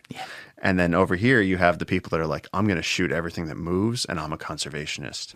How do we get there? Yeah, we got to get right, right in the there. middle. Right in the middle. Science. What do you know? I mean, look. I mean, we actually have sustainable deer populations in like New York and New Jersey. I mean, they're actually like I see deer all the time. They don't have any predators. In fact, you could argue that there's too many of them. There, there actually are. They're like you have yeah. to have hunters. you have them. to have Yes. hunters and so i just think that that to me in the in the work that i do I, I come across these people once in a while where they're like no animal should die ever and i'm like listen to me when i go to a to an indigenous community and they give me a plate of spider monkey do you think that i turn it away and go i'm a vegan no you take a bite of it because the the the gringos that come into their community and go I love that. I can't eat that. You know? They're like, yeah, because you're fucking gringo. Go put on some more sunscreen. They think you're a joke. But if you can walk barefoot with the local people, if you can swim in the river and drink the river, if you can eat what they eat, then all of a sudden it's different. Then you have a different relationship with them. And that's what a lot of the, you know, I see a lot of these like PhD students come down there and they want to study bat shit, you know, to get their, to get to pub, to get up their first published paper and stuff. And like the local people are looking at them and just watching them, just slathering themselves in DEET and just poison their bodies. And like the local people, like these fucking people, they just sit there laughing like, fuck. and that's the other thing too, because you have, you know, some of the other people going down there, they're not going to respect, but like a dude who literally lives among them in the middle of it and is just like a savage, like they gotta, like, I'd imagine the first time you went down there, it probably wasn't like that, but eventually they're like, oh, this guy gets it. Oh no, they beat the shit out of you to try to get you to that. the first time I went down there, there's this thing called the bullet ant, and it's widely known as the most painful insect bite on earth. And it's this giant, one inch long beast of an ant. Um, bullet ant stings. They sting you with their. They hold on with their jaws, and they'll sting you with their abdomen. And the locals we played bullet ant roulette. They went, all right. They they went, all right, Rocky. They see an Italian guy from New York. They go, all right, Rocky. And they were like, you put a bullet ant on one person's arm and then you rub arms with them and whoever it stings it stings and so i spent like two days sweating with a fever because i got bitten by this bullet ant like it puts you on your ass it's called a Jesus. bullet ant because it's like getting shot they're awful i've had like five or six of those over the years um, at this point i've walked barefoot so much with the local people that i have like rhino skin on my on my heels Hmm. and so there's a trick you can do again, because the Amazon is such a complex ecosystem, there's not like you can't just like turn over a rock and find a worm. There's no bait sitting around. Everything is either eaten or hiding. And so you have a fish hook and you want to get some bait, you got to come up with that. And so you either need to catch a smaller fish with your machete. We go machete fishing at night, and then we'll we'll throw that in the river. But if you're really legit and you walk barefoot, you can take your machete and you can actually saw some of the callus off your heel. And I have I, I can show you this. I can send you a video of this. shit. So I saw the my skin off of my foot and stick that on a fish hook and throw that in the river. And you catch your first fish, little six inch fish. And then you chop that in half, stick that on a bigger hook, throw that in the river. You work your way up the ecosystem, and then by midday you got dinner. You catch a bigger fish. Yeah. But you start with yourself because everything Yeah. in that ecosystem has to be eaten. So you start with a little bit of payment from your own body. That is the circle of life on Yeah, a sure- whole sure different is. level right there. It sure is. But we we were starting this talking about like the identify or not identifying, like trying to figure out what the quote unquote tipping point was, Yeah. and you were saying it's it's it's hard to say. As far as like what can be done, though, you know, the other point in there about like having the hope on it is so important. Mm-hmm. Unfortunately, though, we do live in a world where tragedy, conflict, and disaster is what motivates Yeah. the proper actions. So you do still have to stri- strike a balance with it. I mean, I I probably said this at least six or seven times on different podcasts here, but like if you look at the example Dr. Steven Pinker gave in in Enlightenment Now, his I think that's his most recent book. You know, he talks about like moms against drunk driving mm-hmm. as as like a permutation of this whole theory. He's like, you know, if you on December 31st each year, if Moms Against Drunk Driving sent out an email saying, "Hey, congratulations, we we dipped drunk drivers by like 20% last year. Great job." Yep. People at home read it and they go, "Oh, it's going well," and they're not motivated Yeah. to want to solve the problem. That's right. So instead, what they have to do is they have to paint the, "Oh my God." The disaster, 700 yeah. accidents happened yesterday with a drunk driver that killed somebody and then people are like holy shit i gotta Yup. I got, I'm, I'm motivated now to spend money on it and so i think you know i empathize with that first of all Mm-hmm. because like especially like in that situation it's like a mom against drunk drivers is somebody whose kid got killed by a drunk driver of course you're going to feel strongly of course but you know how do we get it in a way so that people do see videos Mm-hmm. like what you showed in the one just the one we put up here with the smoke and everything and and also bring it home because like I'll stay with the moms against drunk driver thing. When people see that, Mm-hmm. they're like, "Oh, that's another American that could have been, you know, my kid or my brother or something." Whereas when people see the burning forest, the cynics like unfortunately may think of their head, "Wow, that's awful." Huh, and go about the rest of their day Yeah. because they're not thinking about what that does to everything, Yeah. you know?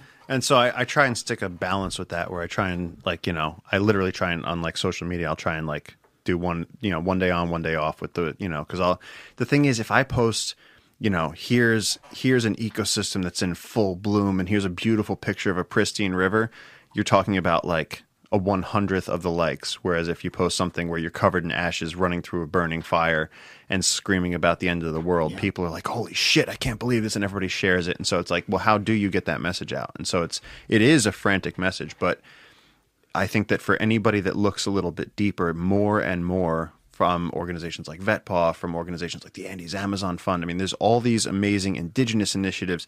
People are doing work to save the environment. We have those success stories like the whales, like elephant populations that have pop, like elephant populations that have jumped back. There's so many times where if you can just remove the thing that's killing it, then nature will take care of itself. Mm. It's really it's really that simple. I mean, we have humpback whales back in New York now. Like you see them off the coast of Rockaways.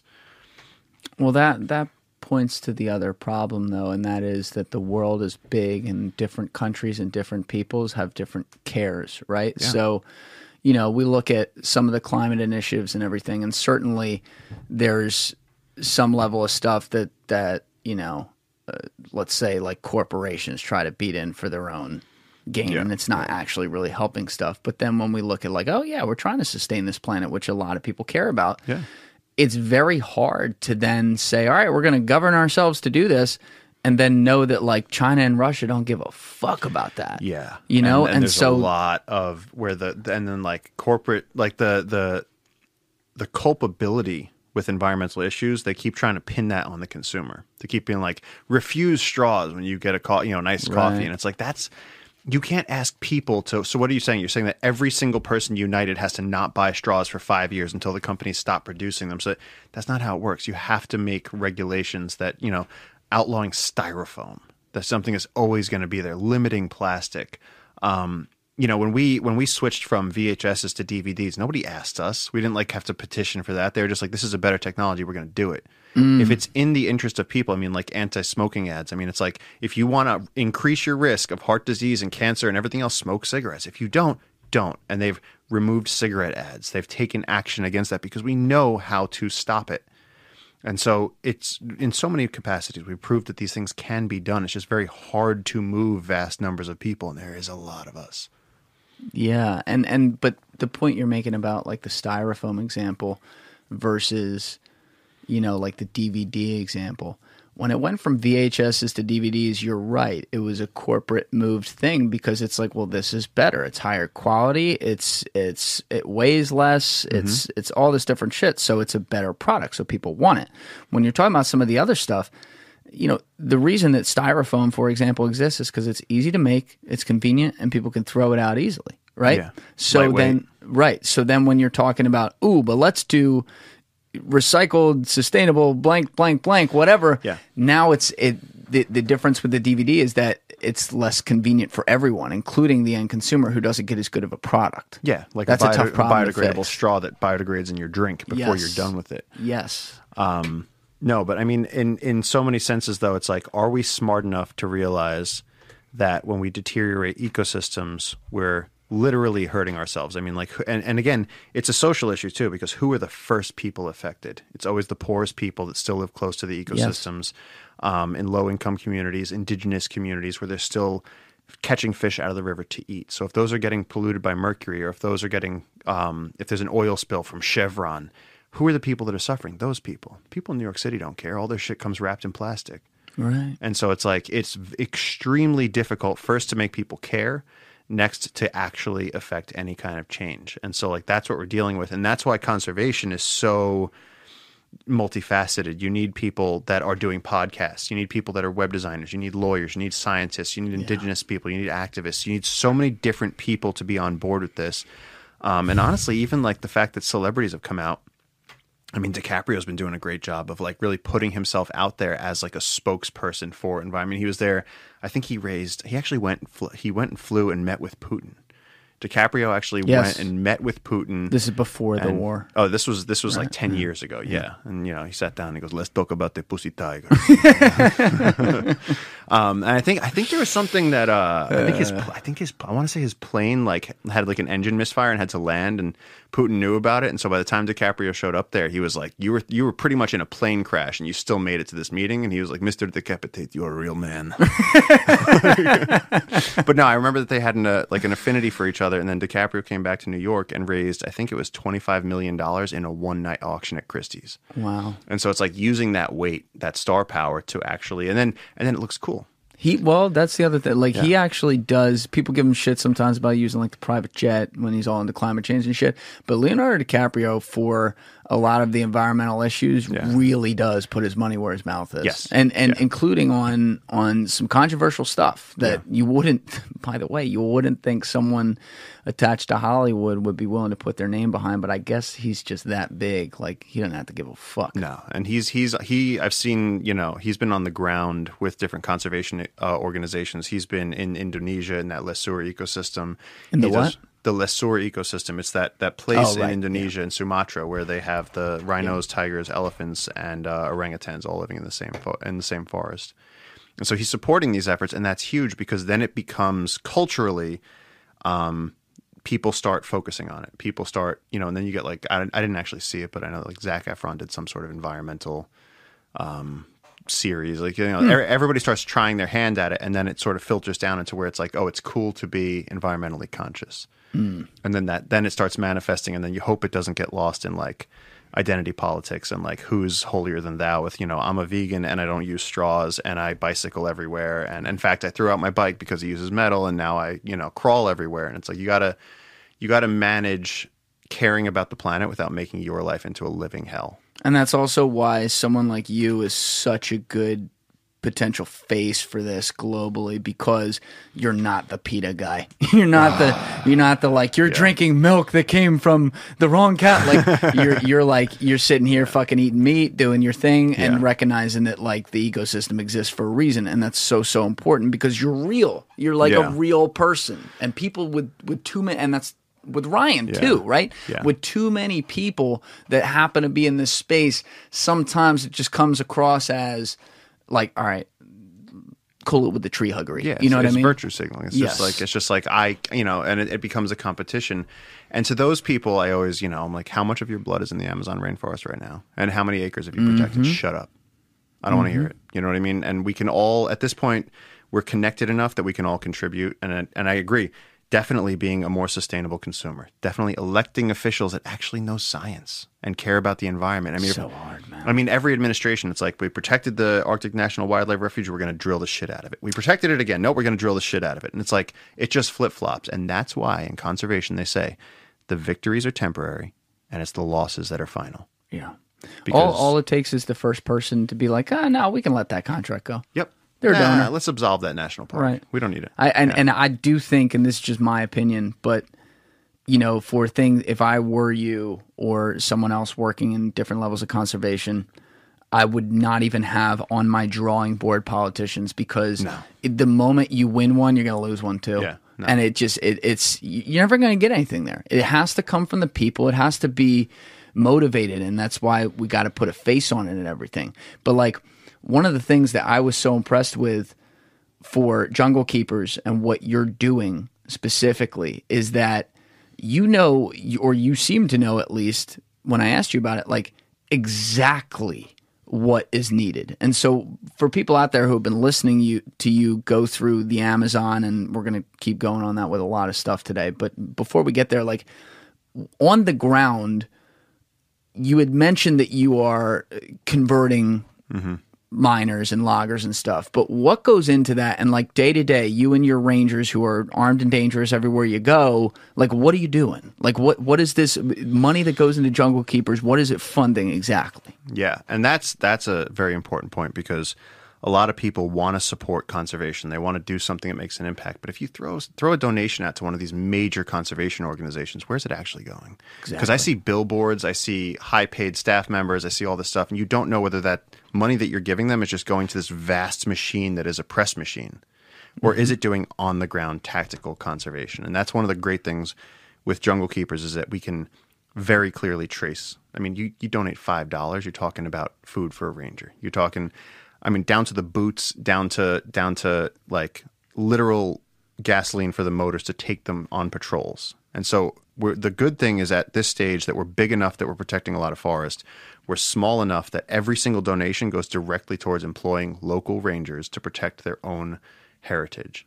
And so these people are going around. So I've been going around with the local guys for years and years and years. At this point, Junglekeepers, I mean, we've built this incredible team. And so we have people from all over the world. A lot of uh, a lot of people from Montreal are with us. Um, and we're actually there's a there's a tech entrepreneur named Dax Dasilva who got in touch after the last Amazon fires, and he he has like his his company uh, Lightspeed that he founded is the competition for Spotify um, Shopify.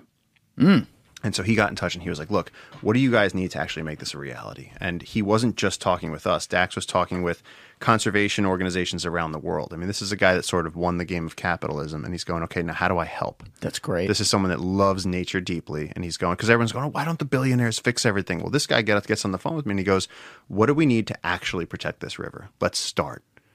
And so we started actually hiring more rangers and getting more boats, and then sending them out. And now we have a bigger area that we can protect. and you don't really have to work with governments because like you said, these are the places where the governments don't even go and everything goes. Exactly. This is literally one of the most lawless places on earth. Like when we want to bring, if we have, to, if we have invaders on a piece of land, and again, it'll be like the locals will call us and be like, "Look, we just got not- noticed that there's loggers and they've cut down like three ancient trees and they're, you know, they're doing all this stuff."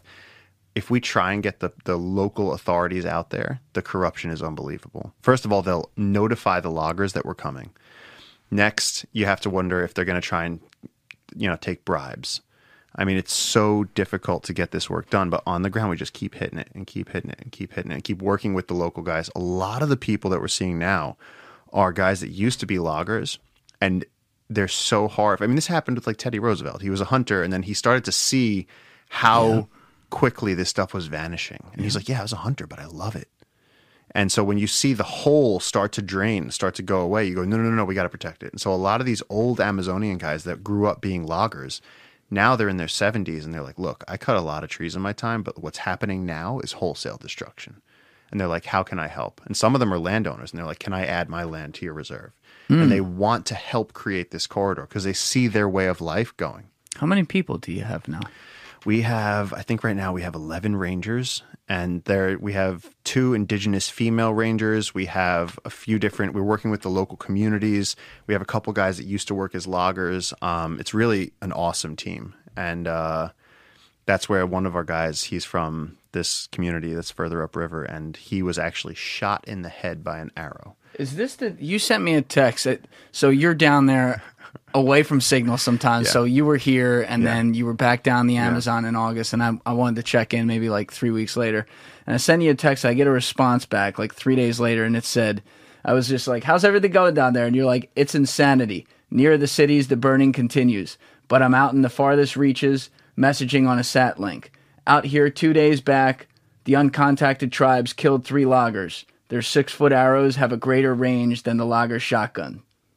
I mean, I don't even know what to say to that. Like, you just said, What's up, man? I'm sitting there. I'm like, oh, oh right. Wow. So I guess the arrow went into that guy's head. Fuck. Yeah. Okay. Cool. Yeah, no, So and, yeah, and that I mean, I was out. Like, I could show you on the map where I was, and it was the middle of nowhere, and they had a sat link, and so like I, I just like turned my phone on and like connected to the Wi-Fi, and like two things came through, and it was like you can't load anything, but it's just you can send out an SOS or something, and somehow your text message slipped through in the middle. of it. Hilarious. It's hilarious. But that, I mean, that's the kind of shit you guys are are dealing with. Because again, like you were saying earlier, just because there's so much info going today, I want to make sure people don't forget some of the stuff. But it's like some of these tribes, like they've never been talked to. So you are everyone's their enemy. Anyone who's a human Anyone. being is their enemy. So you got to be on head on a swivel with them. Yeah, and even so, there was a story where um, on the outskirts of Manu National Park, this guy, local guy, um, started going into the jungle and like leaving them piles of bananas because they're they're hunter gatherers. They're they're they're nomadic through the forest, and so he started leaving them piles of bananas and maybe like a machete. You know, they don't have they don't have metal. They missed out on the wheel. They've never held a spoon. These are people that are out there um, no shoes, no clothes. And so he'd leave them a machete and some bananas and they'd come take it. And then after like a year, he would start being there when they came to take it. And they would see him and he would see them. And then after some time, he was actually able to interact with them. He couldn't, he could only speak a few words of their language. But this what went they on. speak?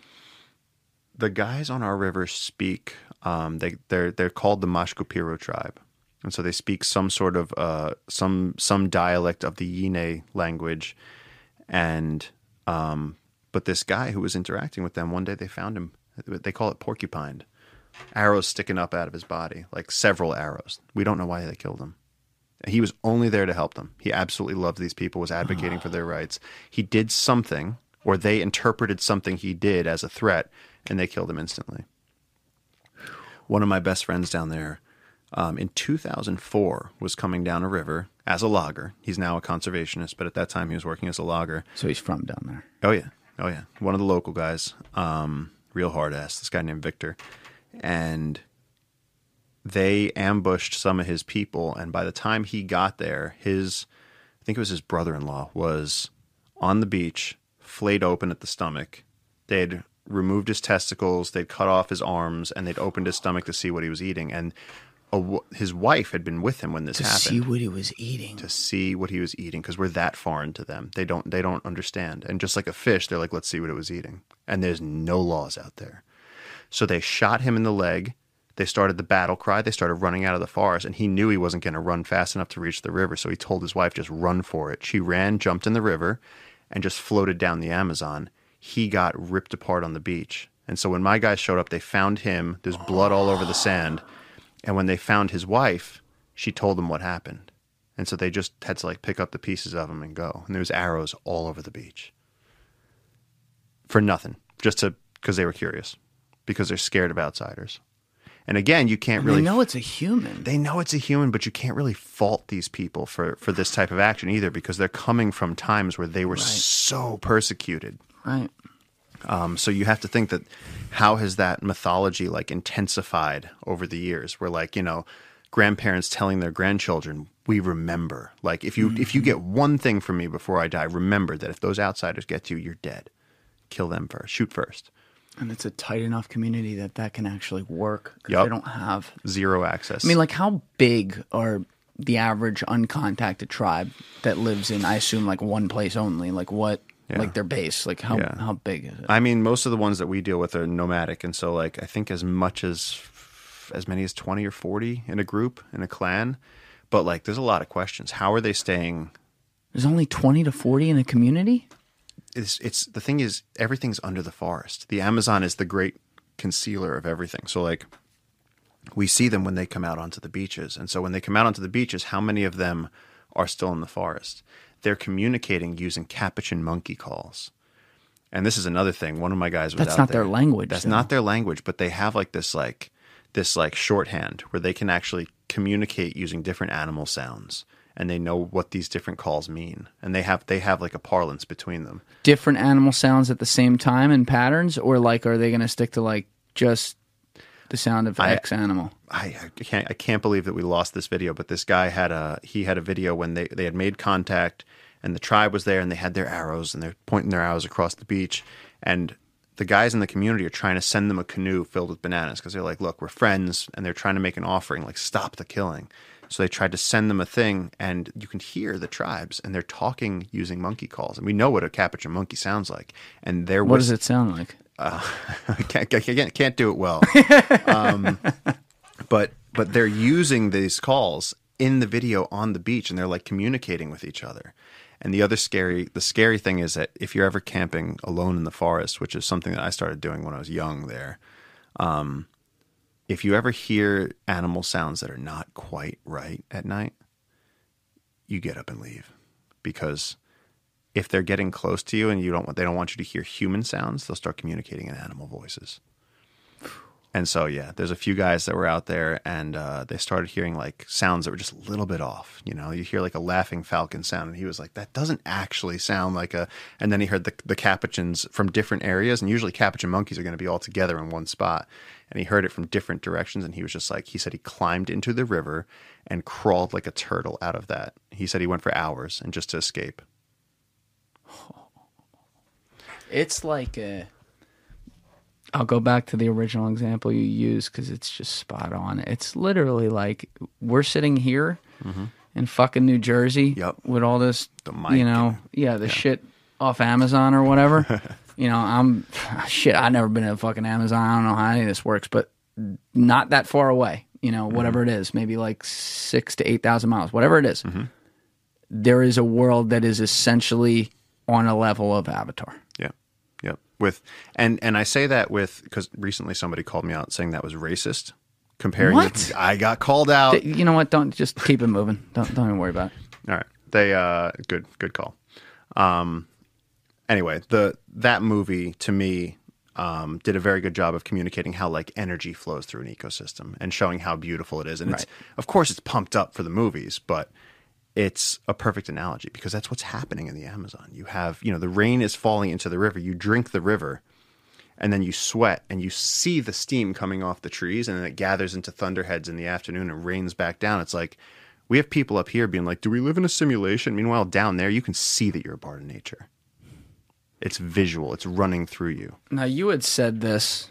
I don't even care if we're jumping around today because everything's interesting. It's coming out great to me, so I hope it's coming out great to people too. But like you had said maybe 20 minutes ago, 30 minutes ago, something like that, mentioned about the whole, I guess, controversy around the man-made Amazon, and this is actually as far as like how serious it is and the whole like intellectual debate. This is something that you and I were talking before this, and I, I was not really aware of, but apparently there are a significant number of scholars and people that study the Amazon or whatever who are trying to say, make the argument that there's all kinds of evidence that the Amazon was basically built by man because all these civilizations that were somehow or another wiped out made it like this, and we have evidence that those existed, such that their argument, this is the craziest part to me, not necessarily like the scholars saying it, mm-hmm. but maybe some of them too, but the argument of the scholars is then being used by corporations and by governments and countries who don't give a fuck about this stuff to be able to say, well, it's man made, we can build it again. Exactly. That's absurd. Yeah. They actually, that was the clip that was on Rogan where the guy's explaining to him, and he's like, Yeah, there's all this ancient civilizations, way more than we thought. And they're using, um, he, he said that Brazil nut trees are a domesticated species, which is incorrect. Brazil nuts are a wild species How do we know Um, that's incorrect?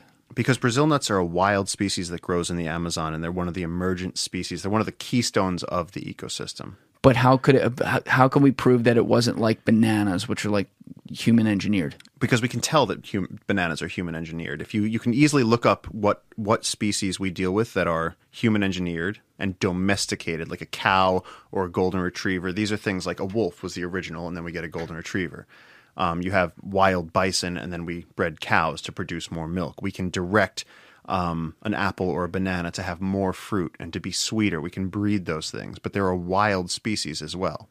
And how? But what besides just like the proof of like what someone wrote down, like a researcher that we can look up, like what makes it so definitive that what's it called a Brazil nut tree? Brazil nut tree, yeah, yeah. What makes it so definitive that like yo that was here fucking thirty thousand years ago? Yeah, I mean, and longer than that because um, I mean, I just looked it up. I was just like, are Brazil nuts um, a bred species? It's not. It's a wild species. It's a naturally occurring species that's deeply tied to the functioning of the Amazon rainforest. Right, so- that's what I'm looking for. So how so? because the okay this is a, this is a crazy one here's the inter, here's the interconnected stuff okay so you have you have a mature brazil nut tree which again is thick as this room up 150 160 feet and they produce these pods now macaws are eating these pods mon- monkeys are eating these pods when they're young as they get older you get this like cannonball it's like bigger than a grapefruit and it's got a bunch of brazil nuts in it but it's got this hard woody shell and so these things fall naturally out of the tree and hit the forest floor. The only animal in the Amazon that has the jaw strength and the teeth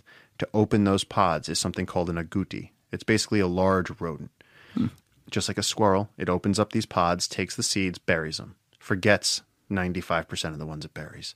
So it's pollinating and spreading the seeds of the Brazil nut tree. But here's where it gets crazy. In order for the Brazil nut tree to produce that fruit, its flowers need to be pollinated by orchid bees. And so the bees pollinate the trees between male and female trees to make it actually produce fruit. The fruit falls to the ground. The agoutis actually spread it. This is a tree that is intricately braided into the ecosystem of the Amazon. So there's really no way. It's There's not no- like a No, Yeah, no. wow. And so you have these people that are saying, you know, Why do they say that then? because then they get to pretend that their life is the Da Vinci Code, and they, they say there is you know read my book because I discovered the fact that there's a hidden civilization, and I get to go get all this funding and all this attention, and look, they get press. I mean, I just I just looked it up before we did this interview because I wanted to make sure I wasn't crazy. Um, but Smithsonian Magazine in 2017 put out an article being like, "Is the Amazon a man-made garden?" And you How have this.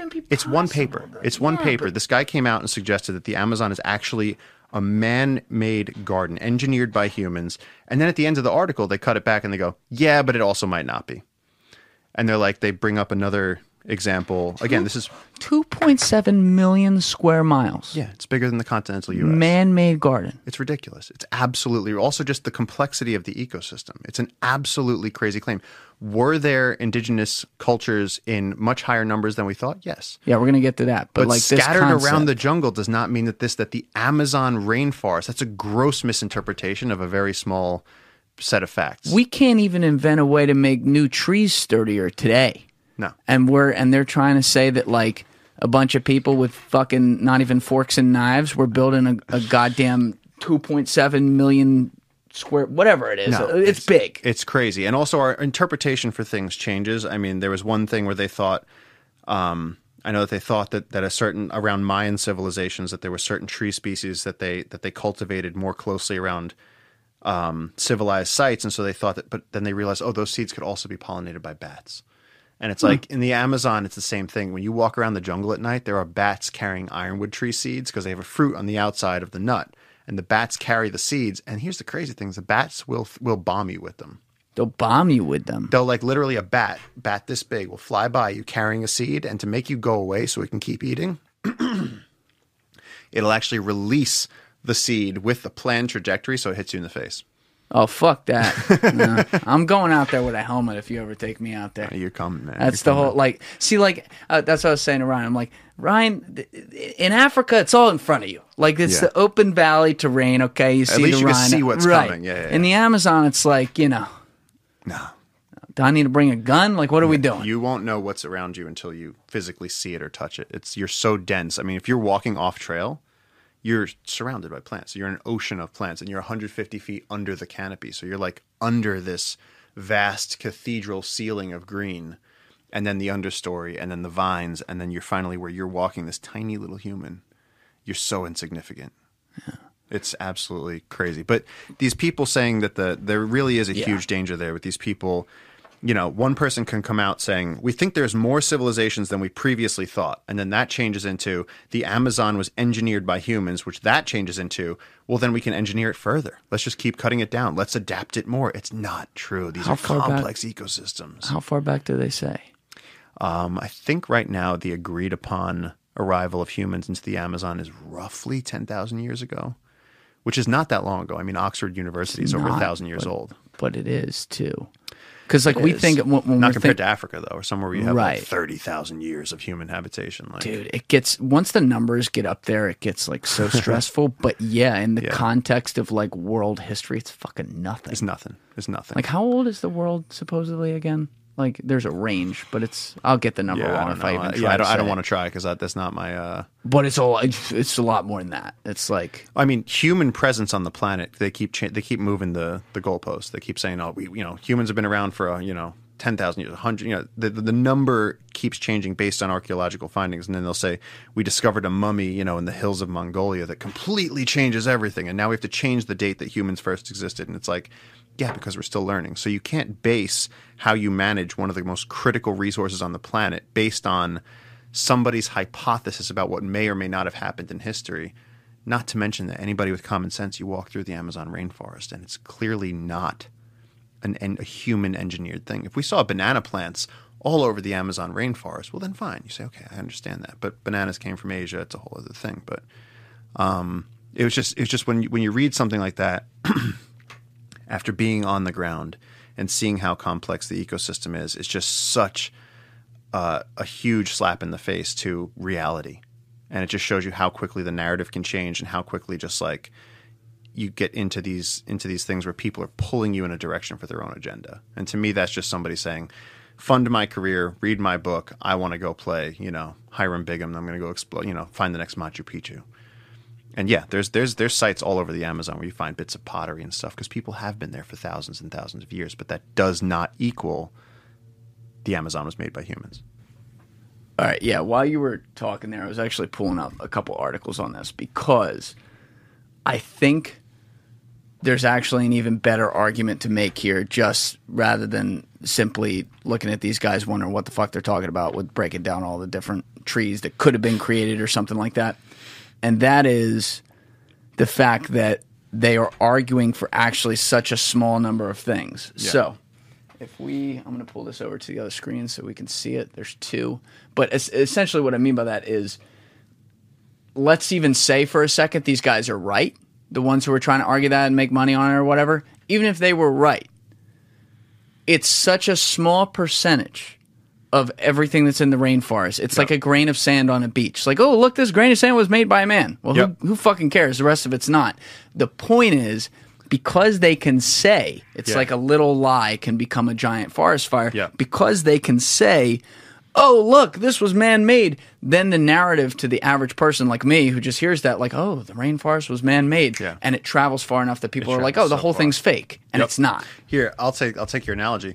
The you take 20 grains of sand and spread them on a soccer field and then your hypothesis is because I found 20 grains of sand on this giant soccer field, this used to be a beach. It's like they're they're they're inferring this massive result of completely insufficient data. Right. So um, I'm going to read straight off this article behind you just so that people can hear what I'm talking about. But was it really? In less rhapsodical, rhapsodical verse, scholars in the past quarter century have shown that the mythical image of untouched nature is just that a myth. See how they paint that? Like, mm-hmm. oh, it's a myth, the whole thing. Like humans everywhere, Native Americans shape their environments to suit them through burning, per- pruning, tilling, and other practices, and the Amazon is no different. Look closer and you can see the deep impressions the humans have made on the world's largest tropical rainforest, scientists reported yesterday. Despite its vastness, the Amazon stretches more than 2 million square miles and has an estimated 390 billion trees. This rainforest is hardly the untamable, unstoppable force of nature that the romantics opined about, says Jose Iriarte, an archaeologist at the University of Exeter. In fact, humans have inhabited the Amazon for roughly 13,000 years, which is similar to what you said, and have been domesticating plants for at least 8,000 years. So it goes on to say that there there's a number in here somewhere like farther down in the article where they talk about like 80 identified 85 or something different uh, I guess like tree species and stuff like that that could have been molded by humans. Number one, that doesn't change that it happened a long time ago, so the trees are old as fuck. And number Yep. two, that's such a small number. 85 tree species that have been in some way bred where you're talking about 16,000 tree species in the Amazon rainforest. It doesn't make any sense. It makes no sense. That might have been in the other article. I remember the number 85 was somewhere. But either way, whatever it is, people don't even go with that number because I can't pull up where it was. I think the point remains it's it's all about the narrative. Like how do Yeah. you not paint the narrative based on what these people are saying? And you could even as you did, you could even argue the argument in its entirety like wait, how is some of this stuff how could that even be that a human changed this like genetically to form this plant? No, and again, there's lots of there's tons of examples of us engineering. I mean, corn, tomatoes, potatoes, bananas, apples, everything that we that we really have as mainstream products. We've engineered in some. They're domesticated. They've that we've improved their productivity. But we do know that there are also natural species. Not everything is engineered, and so they're incorrectly identifying some tree species as engineered, which they are not. And then they're saying that the, the prominence of these species means not that it, it could mean that in those test areas that people planted them. Sure. And there might be a higher prevalence of them there, but across the Amazon basin, it, it seems that they're lacking an understanding of how much space they're dealing with. Were there ancient civilizations? Absolutely. Does that equal the Amazon as a garden made by humans? No. That's a that's an insane logic train. Yeah, and and I I think also like when people are looking at it in the context of uh, the whole capitalism structure on top of it that we've talked about a bunch of times today, but like when you're thinking about the different places who are funding it, who may just passively be able to use that argument, all it takes is not having enough people speaking up to to call that out for what it is, Yeah. just like this, to allow that to continue. But even more than that, it's like how do you incentivize the people who they're paying to do this not to do it? And that's why you guys are out Yeah. there saying, "Hey, we'll pay you more money through our funding and stuff Mm-hmm. to help us stop this," versus actually like cutting down the trees or mining the gold. Yeah, no, it's it's literally what drives someone to go be a logger is usually that they've been pushed out of their indigenous lifestyle. Let's start there. So they're already victims, and then they have no other options. They're not good at integrating into Western society, and the things that they know are the forest. They know the trees, they know the animals, and so what you can get a chainsaw, you can go. Well, I know how to identify these tree species. You tell me I can make make how much? I can make three years' salary in like a month. Let's do it. And then, of course, most of these guys, what actually happens is that they don't make as much money because access is so difficult. You need that heavy machinery. And so you have these big companies coming in and subcontracting where they're giving them the funding to bring in that heavy machinery. They cut down the trees, they bring it out. And by the time it all gets figured out, most of the loggers in our region only make about 40 Peruvian soles per day, How much is that? which is like $15 Jesus. per day for back-breaking, like brutal work, dangerous work. I mean, when you cut down one of these trees, it's like cataclysmic watching it come down. But some of these people, like plenty of them, the danger you've been talking about is like they'll shoot at you. I mean, yeah, to get the- lost. that, that's when you're really far out there in the areas where the where the uncontacted tribes are. But there's plenty of areas in the Amazon where you're not at risk of coming into contact with those people. so you just walk up and talk to them and try to convert them. Oh yeah, no, and that's and again, that's what I'm talking about. Where not being perceived as you know a sunscreen gringo, or where it's like if you're surrounded by a team of local guys who have credibility down there, and you roll up on loggers, well, we can walk in there and just be like, "Yo, you guys got a drink?" You know, we're not we're not trying to. Our our thing is never confrontational. We don't want. We're not trying to go down there and be like, "You guys are bad." No, if anything, we're going to sit down and we're going to be like, "Hey, what are you guys doing? How much you earning? Who you working for?" I mean, just uh, a few weeks ago, one of the loggers actually stopped by our research station at night, and he wanted to charge his phone because he was actually keeping GPS data on like what trees he was. I mean, these are like these guys are connected. Like and they were like, "Are we allowed to charge here?" He was like, "Would you guys like give us some?" We are like, "Sit down." We are like, "Come have some coffee with us." And it's like we made an ally that night. We hung out, we shared some whiskey with him, and it's like now. I told him, I told him straight to his face. I was like, "Look, I'm a conservationist. I'm trying to stop the logging on this river." And he's like, "Yeah, it's a real problem." He was like, "It's what I'm doing, but it's a real problem." And then I was like, "Look, I was like, can you?" uh I was like, "If you guys are going to be milling any stuff, I was like, can we come in and see it?" And he's like, "Dude, come on over." Like, totally chill Hearts and minds. hearts and minds. Why would you make enemies when you can just make friends? And then now that guy knows. He's like, yo, they let me charge up that time I needed it. They gave me some whiskey. We're friends. And then so when we come in there and we go, hey, um, can we actually protect this land instead of you cutting down these trees? We've actually had it before where the guys have been like, we're happy to do that. And we'll tell you this, you should get this piece before they cut that because they're looking at that one next. And so as you start that momentum, they start to go, well, why would we want to go do six months of backbreaking work surrounded by venomous snakes, getting rained on, starving in the forest, and risking getting killed with these falling trees when we could just work with the conservationists. It's literally, it's easier, it's safer, it's better for them. We give them health insurance. Um, it's literally taking them out of the shadows of the forest and bringing them into somewhere where they're professional protectors of the Amazon. Is it that hard though? I'm just thinking like a cynic here because you kind of have to with some of this. Like, if China wants to keep funding this, because as you've pointed out, like they're a huge problem. Whereas like the U.S., for example, our issue in the in the supply chain here is that we're buying it, right? And we're not asking questions about that, which we deserve blame for. But like on the on the actual funding it, that's where it's more from China and some other places, and China's just the biggest. So let's stick with that example. Like, how hard is it for them to economically just de- re-incentivize these people to be like, oh, fuck that, you're working with the conservationists, now we're going to give you this. Um, I think our biggest challenge is scale.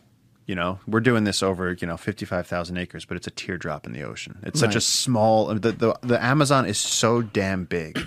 How many miles do you personally cover when you're down there? Uh, it's hard to say because of the way the river goes, but I mean, fifty-five thousand acres is a significant amount of land. That that's a huge. I'm trying to think in terms of how many Manhattans that is. I'm going to do acres to miles in Yeah. YouTube. So oh, well, mi- miles 55,000. miles is gonna is gonna shrink us significantly because square miles are gigantic. Yeah, square miles. That's still 86 square miles. Yeah. and you're an 11 man team. That's a big area. Yeah, but that's nothing. it's nothing, nothing. If you look at it, if you zoom out on Google Earth, so you could see the whole Amazon, and then you look at the parcel that we're protecting, it's Oh, I'll nothing. do that. I'll put Google Earth in the corner so Absolutely. yeah, I'll give you the see that. map so you can see it like highlighted in orange. And then when you zoom out, and just when you see the 350,000 acres that's been deforested by the miners, and then our, our little tiny thing, but on that little tiny thing are, in that little patch of protected forest, are millions and millions of wild heartbeats. Entire families of spider monkeys and endangered giant river otters and black caiman and jaguars and macaws and all of that incredible life and animals that we don't know the names of that science has not discovered are Really? still walking. Absolutely. There's new species discovered every year in the Like Amazon. big or very small. Both. I mean, Really? they, there's some big species we haven't even discovered. Oh my god, dude! There's there's 40 species of fishing bat in our region that have Fishing been described. Bats that rely on fish. They they fly low over the water and they pluck fish out of the out of the streams. And so there's 40 species that we know of of fishing bats in the Amazon, and that's just that we know about. And then how many how many ant species, termite species, and then like you st- when you start breaking it down into all the all the different phyla and genuses, it's like there is so much life out there. And don't forget, people, just like the deepest parts of the ocean, people have not had access to the canopy. It's incredibly difficult to get up into the canopy of the Amazon. So people. What do you mean by the canopy of the Amazon? I mean, the tops of these trees are 160 feet in the air. So if you're a little, you Oh, know, fuck that. five foot nine human, you're talking about like a literally a skyscraper. And so there's scientists that have made hot air balloons, and then they have like these big net floats where they put it down on the canopy because it's literally it's like how do we go to different spots of canopy, and then here here's where it blows exponentially out because even if you have, let's say you have a river. And then you have a research station next to the river. And so let's just say over the course of 50 years, you have a certain amount of scientists going to this one spot. But when you fly like in a Cessna over the Amazon and you can go for two hours without seeing any break in the forest at, in, ti in like the really wild parts, when you think about the fact that no one has been to the center of that spot, eh, you know, 30 minutes by plane from one river, and you say drop a scientist right there, keep going another 30 minutes by plane until you hit another river. No one's been there. No one knows what species are You there. know who's been there? The Nazis after World War II, they buried their shit there. That's where they Guarant are. fucking teeth. They just fucking threw it out of They the plane. They took one of those like SS leftover Cessna shits or whatever the fuck it was called, and they they got a longitude and latitude, and there's literally half the world's wealth sitting down there. I'll bet. hidden under. The, you got to get some lidar. Gotta get some. Get some LIDAR. They lidar. gotta Scan find that under the shit. jungle. But that's see, that's like that's foreign to me. Yeah. Like you explain, I visualized it, Yeah, right? Like I've seen movies, right? I'm thinking like Lord of the Rings or some shit like that. But it's really like it's right there. Like you, it's crazy to me that like you will fly down from New York to Miami, take a flight to Peru, Yep. you know, land at an airport in a regular old country with Mm-hmm. roads and people and shit, governments, all that, and then take a little drive and boom, you're in it. Yep, you drive off the edge of human presence on our planet. That's it. Just in the, and it's and it's crazy because, again, like that, you leave society. Like we literally sometimes, as we're going on an expedition, we'll like look behind us, and you you, you go, the world could have ended. It could have been 9-11. It could be nuclear war, and you're out in the middle of the Amazon for weeks on end, and you know nothing about the outside world. And there's actually this weird sort of thing that creeps up on everybody where we start to like get like stressed about it. You almost start to mm. you almost start to forget because it's so real and your life out there in the wild is predicated on such like tangible facts. It's like you have to get clean water from the streams. You know, when it rains, you have to go if it's the middle of the night and you wake up and it's raining, you have to go check the boat because the river's going to raise 15 feet. And so you have to, there's a lot of things that you have to do. And we're used to in society that, like, I could go to the store, I could not go to the store, I could go later. I could be a lawyer, I could be a this. And it's like you can make a lot of decisions. We have all these decisions at our fingertips because of the society we live in. And when you're in the wild, your your your life is governed by like the original set of chemical physical rules.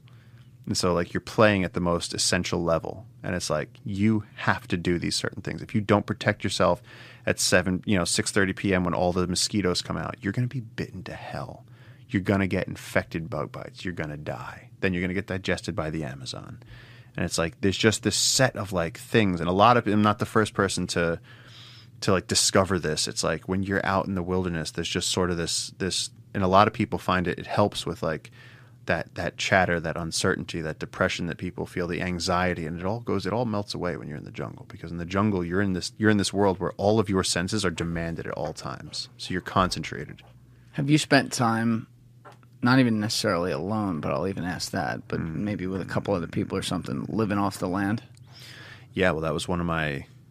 That was what I wrote about in my first book was that I started doing solos in the jungle. Which now looking back, you know, like when you look back and you just go, "Why the hell did I do that?" I mean, You're killing dinner and shit. Um, I actually at the time I was trying to not because look what I'm doing. I mean, I could if I needed to, but I was saying like I'm voluntarily going out into the jungle and surviving for days on end. So to me, it's like if I'm killing game for that, it's like it's still it's still not it's still not something I need for survival. I theoretically could pack my food, so I did. I brought like dry noodles, nuts, whatever else, and I would bring like ten days worth of that. But ten days in some of the, I would get dropped past the last place with a name What do you mean dropped? like I would ask loggers. I'd go up to some loggers, find them, go real remote, go like three days out into the jungle, past the last village, past the last place with the generator. You find some loggers working out in the real deep spots because that's where the big trees are. And you go, guys, look, is there any chance that you could drop me as far as you're going? Drop me there. And they're like, what? And they're like, yeah, sure. they're like, so you're you're going to commit suicide? I'm like, uh. no, I'm not going to commit suicide. I got I got a I got a pack raft that I can pop out. There's this company in, in Colorado called Alpacka Rafts. They make rafts that'll pack down to the size of a tent. And so I popped that in my backpack. I got food supplies. I got a camera. I got my notebook. All that shit. And I would go out into the jungle for weeks at a time and launch these huge solos. One of the first ones I did, I was lost in a swamp for three days. I'm talking like a huge swamp. I'm talking like a the the the, the northern side of New Jersey types, like a swamp, Where they bury bodies. like huge. And um, yeah, I had I woke up in the middle of the night and I felt something warm on my neck, and I figured I'll turn on my light and see what it is. And I moved my hand, and this jaguar just boo, just just growls right into my ear. Her face was right here. And so I'm sitting there, I'm dead still in a hammock in the center under 160 feet of canopy in the night. And this, this animal, this jaguar, is three inches away from my head, and she's going, just don't move. She goes, I'm in control. And she was just smelling me. She's just, she'd never smelled a human before because there's no humans there. And when she was done, I literally, I, I just could tell that she had left. I couldn't hear her breathing anymore.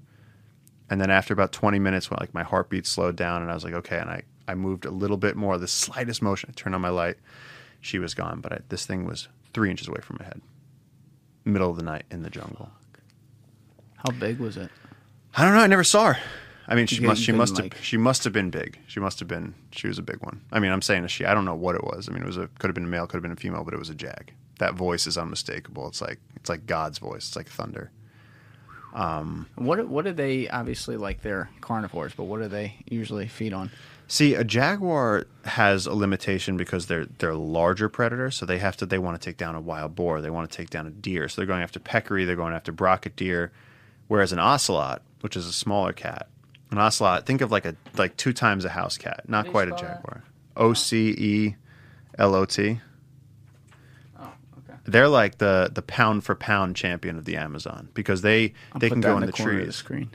Yeah, they can they can feed off of lizards, snakes, birds, you know, anything they want to, they can eat and a lot of it it doesn't come with a risk for them. They look like a fucking cat. Yeah, they're beautiful. It's like a little it's like a miniature jaguar, yeah. Yeah, they literally look, but they look like a, they look like a cheetah skin, leopard skin cat. That's my friend. That's your Um, friend right there. yeah. that's funny. Um, No, but they're literally that pound for pound, they're probably the most successful predator in the Amazon because they can hunt everything everything and it doesn't come with a high danger value for them. Like a jaguar, if you're going after a deer, you gotta worry about antlers. You're going after a wild boar, you gotta worry about tusks. These guys, they can just pop off birds, bats, lizards, whatever. And just like a cat, they're just the ultimate predator. What are some other cool species people don't ever talk about from down there? Giant anteaters, man. Giant anteaters are so cool. I ended up raising one and You raised a giant. I raised a giant anteater. One of my first years down there, I was 19 years old, and this giant anteater, um, they're huge. They're bigger than you think. It's like a Yeah. German Shepherd, and with like yeah. I got out huge. the corner of the screen once again. Fuck. And uh, on the on the ends of those feet, their nose is very delicate. It's like a cartilage nose, and they have this long tongue, and they they can eat ants. On the ends of those arms, though, they have like these big Popeye forearms, and then just like Wolverine claws. Mm-hmm. And so if a jag comes and tries to eat a giant anteater, it'll stand up on its hind legs, open its arms up, and just start slashing. And it'll like poke poke in the stomach and just open that thing up. So the jags often won't mess with them.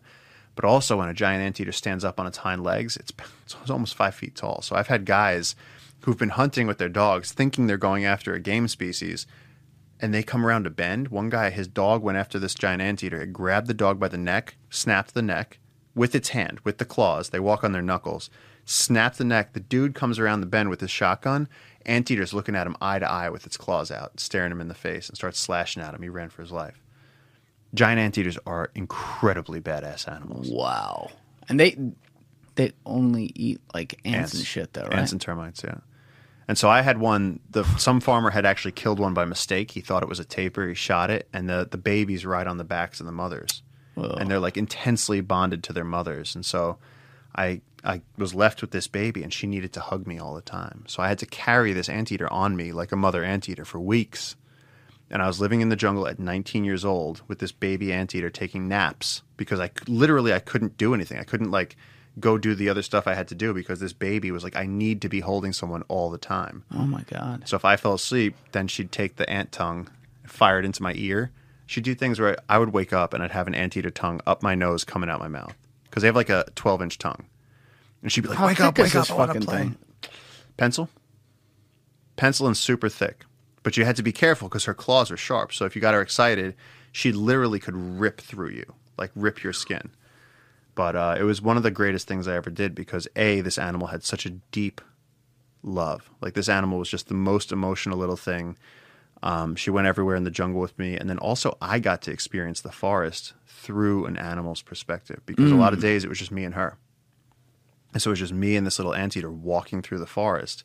And she didn't like it when I was walking up, like standing up, like a human. My face was too far away from her, so she wanted me on my hands and knees. Oh, you'd have to crawl. So I'd like crawl next to this anteater and we'd be walking through the jungle together, like finding different things. If she got scared, she'd come back to me. She'd try and crawl up on my back. On my back, I literally had to act like a mother anteater for weeks and weeks. And then did you Eventually, into yeah. the wild? Eventually, she rejoined the wild. She started going out for longer and longer periods until she stayed out. It was pretty cool. It's kind of sad though too. Like one day she just doesn't come back. I mean, but that's what you want. That's the best Yeah, case yes. scenario. You want to return a wild animal to the wild Yes. where they belong. That's you know, it's always hard, but it's like you know, even if you're you know, when I was a kid, we used to my parents used to train seeing eye dogs. You want them to go become a seeing eye dog, and that sucks because you you raise this puppy, but they're going to go on to do their thing. And It's such an important thing, though, too. I've, Yeah. I've known uh, my, my aunt and uncle raised some seeing eye dogs, and it's like so sad when you got to give them up at like a year Mm-hmm. Yeah. or whatever. But it's a, it's an amazing thing you're doing they're for somebody change else. someone's life. Yeah. Exactly. Yeah.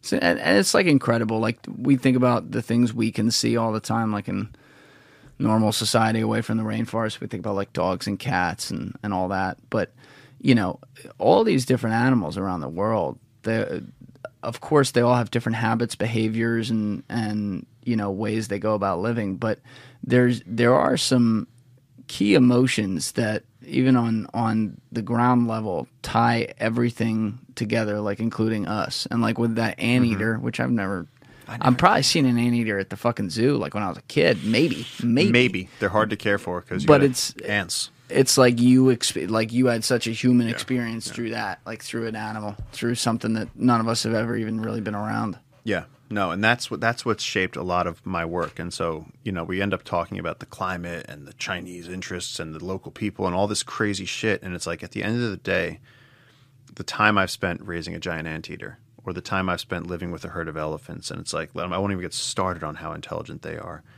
Um, but it's you know we're not the only species on this planet, and my entire life, like the things that I have the moments that have made me truly like just filled with wonder have all been because of these species. And getting into that level where you like see them in the wild and where you have interactions with them and they can't throw on a suit and go address the united nations. I can. Mm. They can't speak to us. They can't be like stop cutting down our forests and again i'm not the first person to say this. A lot of the great conservationists from alan rabinowitz to jane goodall have said this. Steve irwin used to say it that you have to be a voice for the voiceless. And it's like in the case of wildlife, it's like if a herd of elephants could talk, what would they say? fuck you Actually, though, actually, though, yeah like actually, they, Yeah, I wouldn't blame 'em. They, they, they have. I mean, they have burial ceremonies. They have PTSD from seeing Yeah. violence. I mean, these. I mean, I once watched an elephant pick out a pregnant human. They know. I mean, think so. Just like they have seeing eye dogs, they have dogs that can alert a person with. My sister's a type one diabetic, and so you could, you know, you always have to monitor your insulin, and so they have dogs that are trained. They can actually sense the chemical changes in your body, and they'll wake you up in the night if you drop too low. Now, an elephant's smell is far superior to a dog's smell. It's just like a dog's is far superior to ours. But they did a study where I think it was there was a they did they had two jars. There was one jar with hundred sunflower seeds and one with 117 sunflower seeds. And the elephants have like enough olfactory knowledge that they could tell which one just by the smell which one had more, and they could grab that one. I've watched an elephant walk up. This we were living with a semi-wild herd of elephants, and uh, this elephant walks out of the forest, and there was like three people in a row. She said hello to one. You know, they tap you on the forehead. There's a whole greeting system with elephants, and then her trunk went straight to the stomach of this one girl, who was like recently pregnant, and then all the other female elephants came in, and they were all touching her stomach because they knew that she was pregnant, and they all were interested in it, and they were getting information that we can't un- even understand. They're they're interpreting things that we have no access to, and so you know we judge animal intelligence by these laboratory tests. So you know, can a can a chimp solve a Rubik's cube or some some stuff like that? But it's like in their environment, they're solving problems that we can't solve. You know, if mm. an elephant has to travel, you know, 100 kilometers to find water, it's like, well, they can smell it. We can't. They literally have talents that we don't. And it's like, I've spent my entire adult life, the last 17 years, so immersed in the animal world that I that's become, and that's why I've only done one thing is try to protect this river, and that's why working with Ryan and seeing the work that they're doing is so crucial to me because it's like these are such important species and they're so close to being extinct, and the fact that people are willing to, you know, devote their lives to protect it. It's like knowing that there's a network of people around the world who have made that decision that saying we're you know it stops here. We're going to protect these species. Like to me that's that's what keeps me going. See, we gotta get. And also, actually, side note, would you mind? Is your phone on airplane mode? I forgot to ask you that because it's it interferes with that Cloudlifter. All right, cool. because I didn't know if I was hearing something in, in my headphone. I don't want to find that later and have it all fucked up. But anyway, like if you think about like what Ryan does with the elephants at Paul, and it's not just elephants; it's rhinos, mm-hmm. it's wh- what's the- Giraffes, gazelles. yes, but what's the one? Not armadillos. There's another. There's a more rare. Pangolins. Yes, that's it. Like the Pangolins, pangolins. the most trafficked animal on the planet. Yeah. Right. So you see all the stuff he protects. The thing that elephants have that makes it so powerful when you tell it to, you know, somebody sitting at a desk in in Virginia Yeah. is that you know, we they're the biggest mammal. Yeah. They have eyes. You can see them. You can you can go online. You can watch a video and see Mm-hmm. how majestic they are. I mean, the idea of like killing one of those things to me, It's I just- inconceivable. it is totally inconceivable to No. me. And it's and that's a whole separate argument with the poaching and all that, which we covered in episode 117 and we'll continue to talk about, but not to go too deep on that, more focus on like what it is. It's like, you know, they're they have not only tremendously better memories than we do. I mean, we have the phrase "in a memory like an elephant," An elephant right? never forgets. Yeah. and we and but they also they they have some of the th- those things you talk about they have the burial ceremonies Mm-hmm. they they that you can see their emotion i mean i when i was putting together some content for for some clips from ryan's episode you know there's a bbc video of when there was like some sort of drought or whatever in Africa, and Mm-hmm. they shut they captured it on camera where a mother has to make the decision like her baby's not going to make it. Mm-hmm. You know, and you you see this animal go through it just like a human being Yeah. mother goes through when when their little one's going to die and everything. And it's like, you know, that's how you put a face to it. And I think some the battle you fight. The reason I bring that up is because the battle you fight down there is at the high level similar to a guy like Ryan because it's over there somewhere else, right? Mm-hmm. Yeah. It's not here. We have to bring that to the people. yeah. Right. So you both have that battle. That's a hard battle. But then you have a second layer to it. The Amazon is exactly like that image you put on it with the Cessna above the trees. Mm-hmm. It's this enclosed place. It's not like open. It's it's it's bright and beautiful and amazing and like Atlantis in there, but it's closed off to the world. Yep. So people, you know, they can go to YouTube and watch a video of an elephant walking through, you know, a field or a lion walking through a field or some shit. With the Amazon, it's like I'm sitting there like, wow, what is in there? Like I've heard stories and stuff, but how do you put the eyes on it? Like for trees, and that's the best example because that's the thing they're cutting down. That's the whole fucking forest. You describe it as one of these trees with 200 feet into the fucking air or whatever has thousands of species living on it, Yep. not just termites No, and shit. You're thousands. talking, you're talking like you, you could have you could have literal like clans of like monkey communities living in there. You can have communities of jaguars like like like a skyscraper, like you said, like different floors, different people. But people when they're thinking about it and even when they see the video, they're still thinking of trees. And trees are so important. Trees aren't as empathetic as elephants. yeah. Exactly. They don't have eyes. They don't have eyes. So how do that's my question. How do we put eyes on what you do? It's not like there aren't eyes. These other jaguars have eyes. You know, these other species have Yeah. eyes. But how do we have the power of like seeing a tear from an elephant on what you do? Because it's every bit, and it's. a- I don't want to say one's more important than the other, but we're talking about something that literally regulates our ecosystem of the fucking planet. Yes, and it's and and you're right. Instead of one big, like charismatic star like an elephant, or like lions or rhinos or something, but especially elephants. Um, with the Amazon, it's it's a thousand small things. It's, And so that's what we try to do is like show people. A lot of times, like I'll cut together these montages of like the spider monkeys, the jaguars, the river otters, the butterfly clouds. I mean, there's just there's 1,500 species of butterfly just in our region of the Amazon, and it's like it's so colorful and so diverse it's just you got to just show people what the the overall effect is and then get them to fall in love with that Yeah, I'm I'm thinking on it from like a and i know what you mean i know I'm, what you're I'm thinking because I, I'm I'm passionate about it, like getting to know you guys and, and talk with you with you off camera and everything over the past couple months and seeing the work you do and the, you know that gives me an extra attachment to it. Mm-hmm. You know, it's like wow, this makes so much sense, and yet it's not something.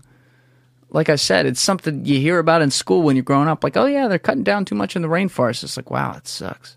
And then Yeah. you go about life. You Yeah. know, you have to have Exactly. that. You have you have to have this, and not everyone who's listening gets to have you on speed dial and talking to them, and Mm-hmm. you know, see what you're doing. The best they can get is right now with what But the important about. thing is, is that you see like, what you're doing though. You're using this podcast, using your platform to help tell people about that. yeah, And so, like, I always try to tell people, it's like there's a lot of people that can't travel to the Amazon. You know, some people I've I've had people message me and they're like, I can't give a lot, but we're going to give five dollars a month or something. And it's like, great, that's serious for the for the Rangers down there. Like, that's actually helping us. And then, you know, if you if you tally those up, the each of those pre people, each every person that's helping us do this is just as important as any one of us on the core team is because we couldn't do it without that support.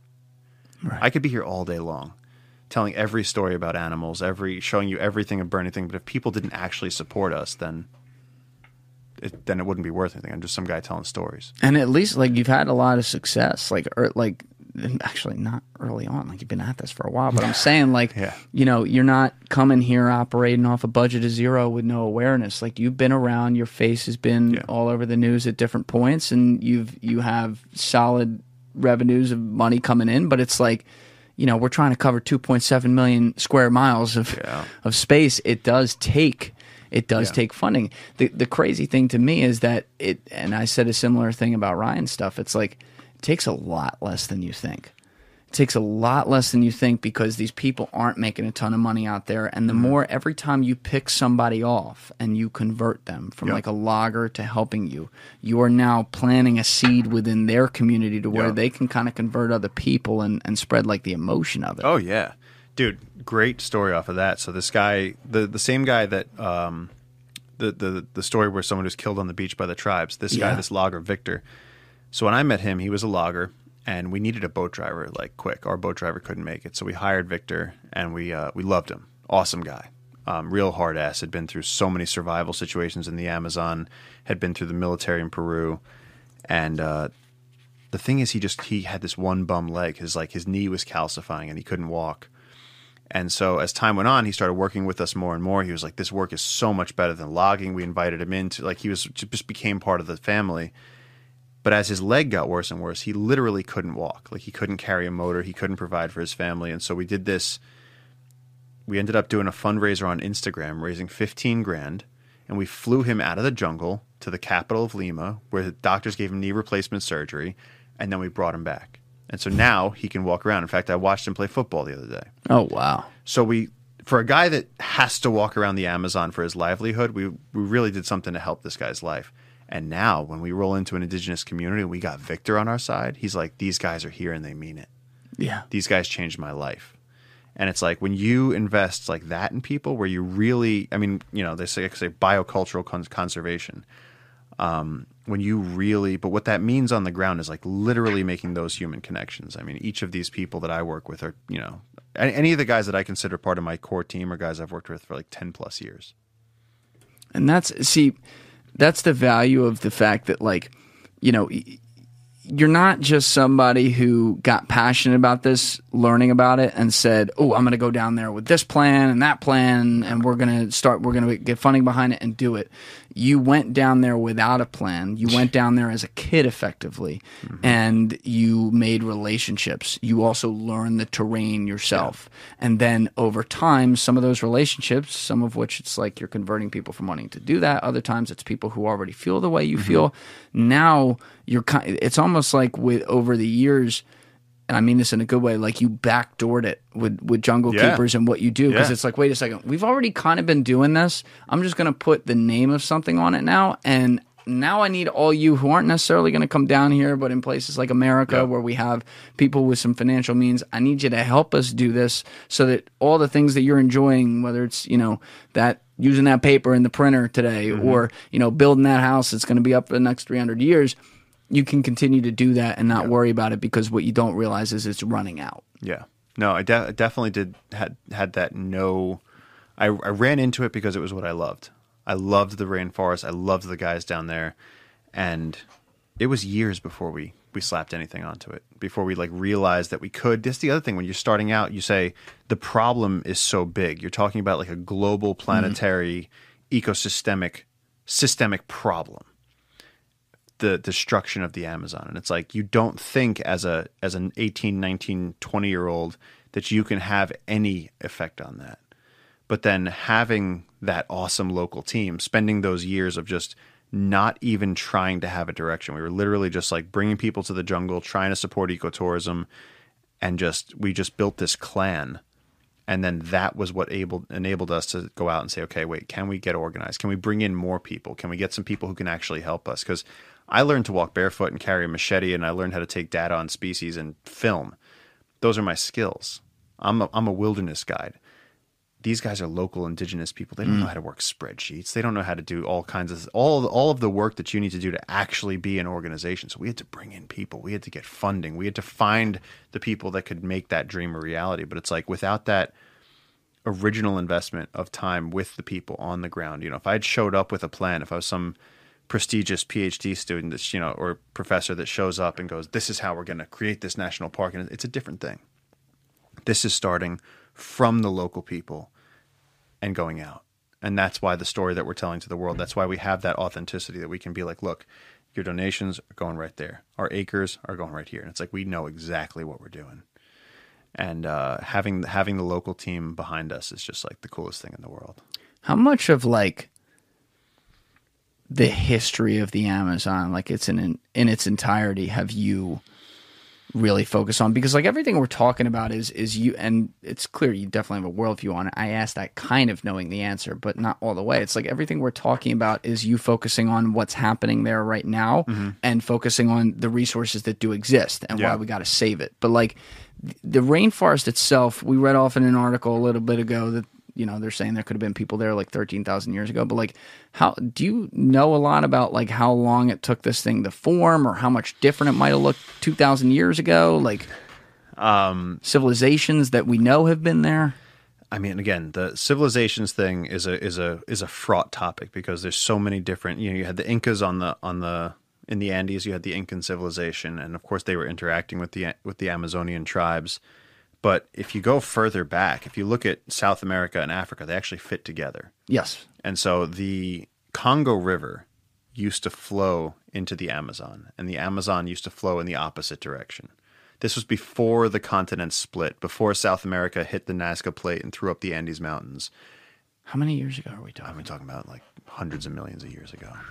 And then, you know, at that point, the Amazon would have been an inland sea, have salt water. And that's why we still have freshwater stingrays, because over millions of years, as the Amazon drained, you had dolphins, manatees, stingrays, a lot of saltwater animals that ended up staying and adapting to freshwater life. And then as the jungle formed, and the crazy thing is that you still have sediment from Africa blowing up and being carried by the wind across the Atlantic Ocean and falling on the Amazon. So you literally have this this this conversation happening between Africa and the Amazon.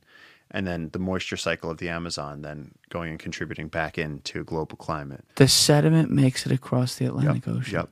Each year it travels across from Africa, from the sands of the Sahara, travels across the Atlantic Ocean, and then the rainy season it gets brought through the clouds and rained down, fertilizing the Amazon rainforest. And then holy fuck you'll hear people be like, "Oh, the Amazon isn't really the lungs of the earth." It sure is, because all that bio biomass that's falling, all the leaves and sticks and twigs, all that detritus is getting pulled up by the river and brought down in those river systems and carried 4,000 miles across the Amazon basin and then the mouth of the Amazon rainforest, which is 13 miles across. Just vomits. Just picture like a dragon. Just Wait, the mouth? The oh, the mouth of the river, like where the where Amazon goes River meets the atlantic Yep. And it pushes water out. I think it's about 40 miles into the Atlantic before it mixes with the salt water. And Yeah, I've always wondered. Actually, Yeah. that's a, that's a good question Yeah. to ask. I've always wondered how that works because, like, you'll talk about rivers, and they'll be like, some of them, like, sometimes if it's a small one, and like Jersey, maybe that's a bad example, or like Florida, like the Indian River or something, it's salt water. Yeah. this is like small, it's right there.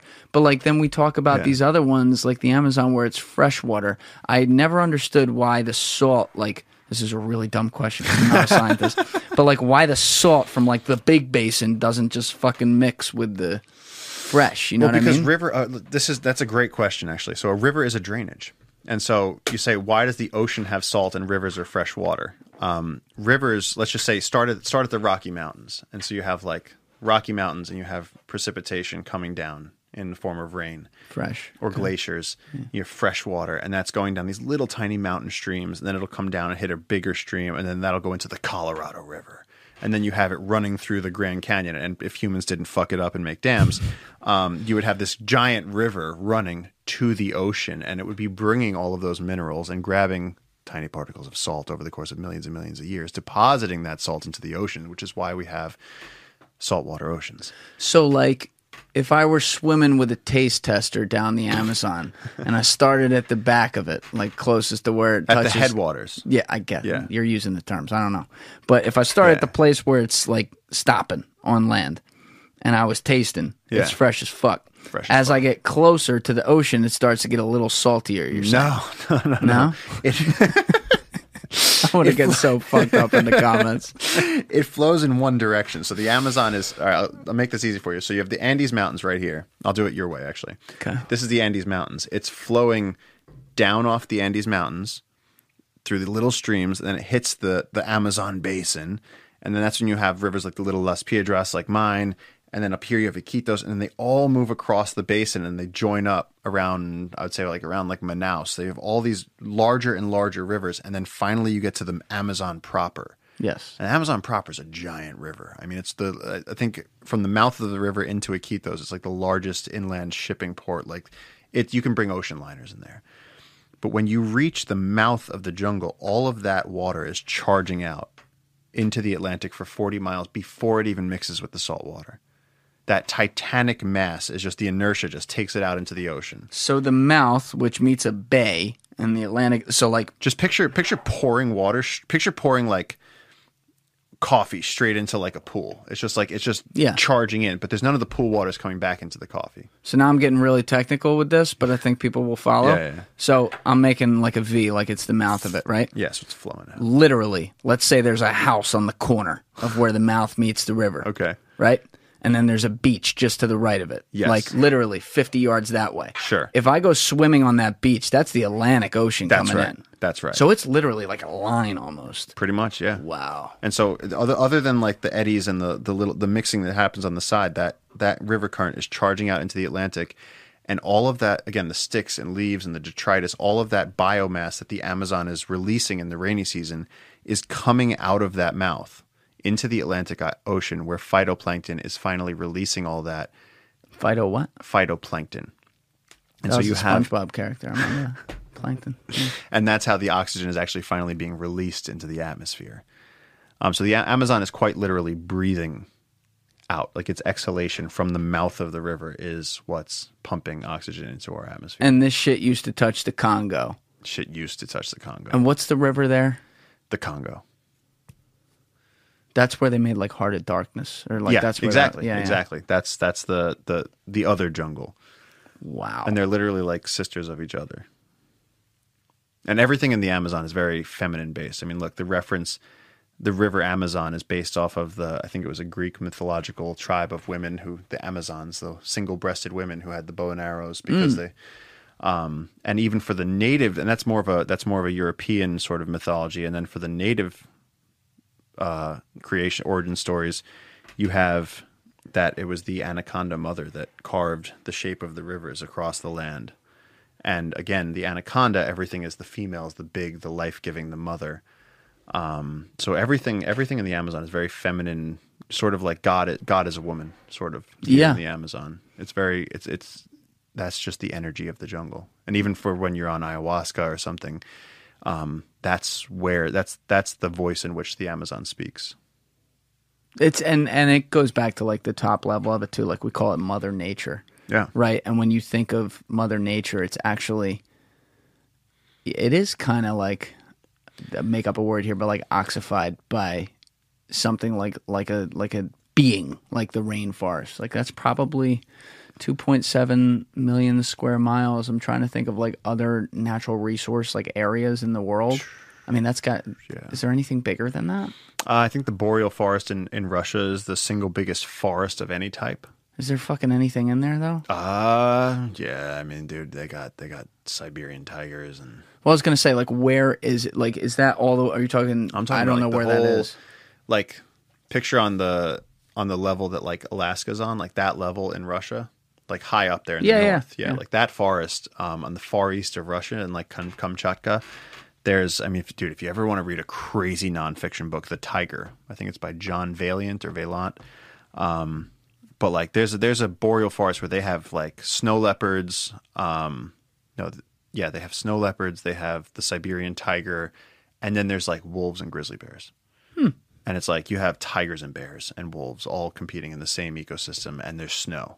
It's one of the wildest places on earth. Yeah, when I say like, is there anything in there? I'm like, I'm thinking from like a number of types of species. Oh no, abs- no, no, no, no. yeah, it's no, got to be smaller yeah. because it's not. dude. I have I have a map I could show you where it's like it's planet Earth coded for vertebrate species diversity, and so in a place like that where you have like 16 miles of forest before there's like one raccoon, and like in places like that it'll be like cool blue. It's almost like um, what's it called?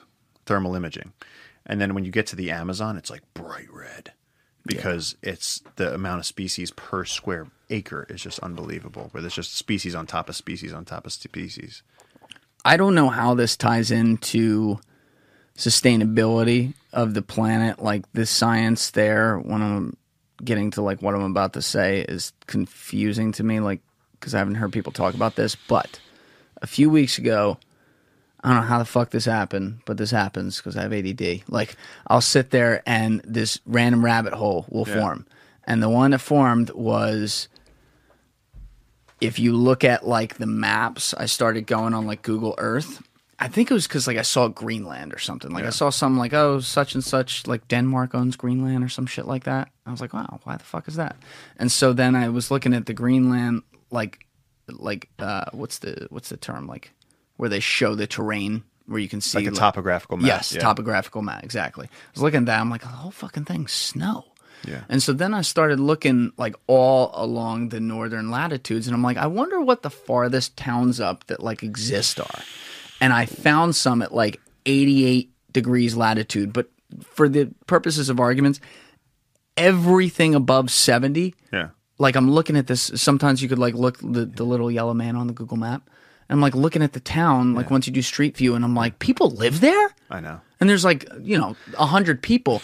But then I started looking at all the land and I'm like, look at all the unused land on this earth. When we Yes. figure out how to heat that without ruining the planet, and I'm talking maybe that's tens of thousands of years from now, the world population and the resources potentially, and now you're getting way above my pay grade, is going to be absurd. Whoa, whoa, whoa. So sorry, sorry, sorry. Explain this one. So you said you said when we can heat that. I'm like, it talking tens of there? thousands of years from now. See, I I disagree with you 100 percent there on this. Good. one. I have no idea what I'm talking about. So I really feel like um, one of the things that we've lost is the is the understanding that the the Earth. You know, people have like Gaia and stuff like that, but the- Gaia. Gaia is like the the idea that Earth is like a single large living organism, and just like we have like a um, a microbiome in our stomach, like and that we have bacteria living in our skin. Like we're we're not just a human. We have lots of other like tiny organisms living in us. Um, but that the the the Earth, I think that we we've gotten to this place where we've we have such a customizable life that we've started to think that everything on Earth is customizable, and that's why again, I feel like where people are, are getting, they're like losing the plot because if you talk to a, a villager in rural Africa, they they don't have any sort of any of this sort of like modern identity crisis. They they know exactly what what where the boundaries of reality are, and they and they live comfortably in that, and they tend to live in a way that's a lot less anxiety ridden than the Western lifestyle. Yes. And I think that the fact that you need to have a clean river to drink the water is like a simple fact. We can all agree on that one. Um, you know, and when it's filled with salmon, and once a year they come upriver and lay their eggs, and then they die, and then they they fertilize that entire ecosystem, and then the plants grow, and then you have better life, and you can you can fish for salmon, and you have food there, and it's like we've forgotten that these things are not actually like yeah, we can make a theme park, we can put an indoor skiing place in Dubai, like sure, but in terms of like warming up places where there's snow, I don't know if that's ever going to happen. All right, that's a little bit of a weed thought, but still, like it, I'm, I did say tens of thousands of years. Tens of now. thousands of years from now, when we all have jetpacks and Neuralink, and yeah, That's yeah, what I'm saying. Because one thing about humans, they love colonizing, man. That never ends. They love when they once. Th- here's the thing, though. There has to be a reason for them to do it. Yeah. So like, no one's gonna go colonize a desert because there's fucking nothing there. Well, go talk to Elon. He's obsessed with with colonizing Mars, a dead planet. He's like we- Allegedly. he's like we have to. Oh yeah, allegedly, because we've only seen one side of it. Allegedly. Um, but yeah, no, he's he he said that he had this quote that I loved. He goes, "We have to co- go colonize Mars." He goes, "It's no different than when the explorers went out to find new continents." First of all, the explorers went out to find new continents. There were already people living there, and there was already ecosystems and resources and clean water and, and animals to eat and crops. So it's not the same thing. There's no Native Americans over on Mars. There's no there's no one to take On care of you Mars? On Mars. But that's where that's but where there's hundred people living in Quinip something. They're fucking uh, up at 88 latitude. There are hundred people are- there. Dude, you ever watch like Alaska State Troopers? Like, No. oh my god. There's a, I think it's a National Geographic show, but they literally, it's like cops, but in Alaska, Hmm. and they'll get a call and they'll be like, "Yo, a polar bear just ate somebody. uh, get up here!" And like these cops will have to take a plane to this village, and actually, more often than a polar bear, it's usually just like a domestic violence dispute, and they go to these godforsaken villages where there's like a couple of people living in trailers at the edge of the world, Yeah. on the edge of the ice, and Yeah. you know they'll be like an Inuit community. That's what I was saying. I'm like, what do you do? There was one. There was hunt seals. That's there, all they do. There was literally like a Long John Silver's there. I'm like, what the fuck? Like, what? Are, it was like a Roy Rogers or something. Like, you just see this town of like a hundred people. Yeah. There's nothing within a thousand miles of it, It's crazy, right? and there's like a business there yeah. and a UPS store. I'm like, Yeah, and I think like a gallon of milk is like twenty seven dollars. who the fuck is flying there? Like, there, does money even exist? Is it a thing? dude? There's a lot of people that live out in these crazy places. I mean, the the guys, some of our rangers, and bringing it back to the Amazon, that live in communities where like to get from the nearest city out to that community takes five days by boat. And so Going like, how fast? Thirty miles an hour? Uh, twenty let's, let's call it thirty miles an hour. Okay. Um, and it's like that's you are so far out there. Like, you're talking about like a broken bone or any other. I mean, I was there just uh, a couple weeks ago. A woman had a baby, and like she just had a baby. Like it just it came out and it was on the ground, and they like put a towel down. And actually, at first, I think the at first she didn't know she was giving birth at that moment. It was kind of a surprise. And they just like the baby was just laying on like these sandy boards of wood, just like rainforest trees, just cut into boards.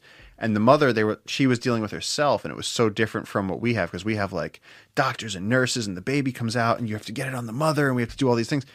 They placed the baby on the ground. They're like, we'll deal with you in a second. This baby just got born. Shut the fuck up. And I, I, I distinctly, I was like, I was like, is this? I was like, is anybody? I was like standing next to this baby. She's like, nobody step on this baby. And I like, she was like going like this, and I like reached out and touched her finger, and I was like, I'm the first person that she said hello to. I was like, holy god, like. But they were. The mother was like, yeah. She's like, all right. She's like, I had the baby, and she called, and all the men came in.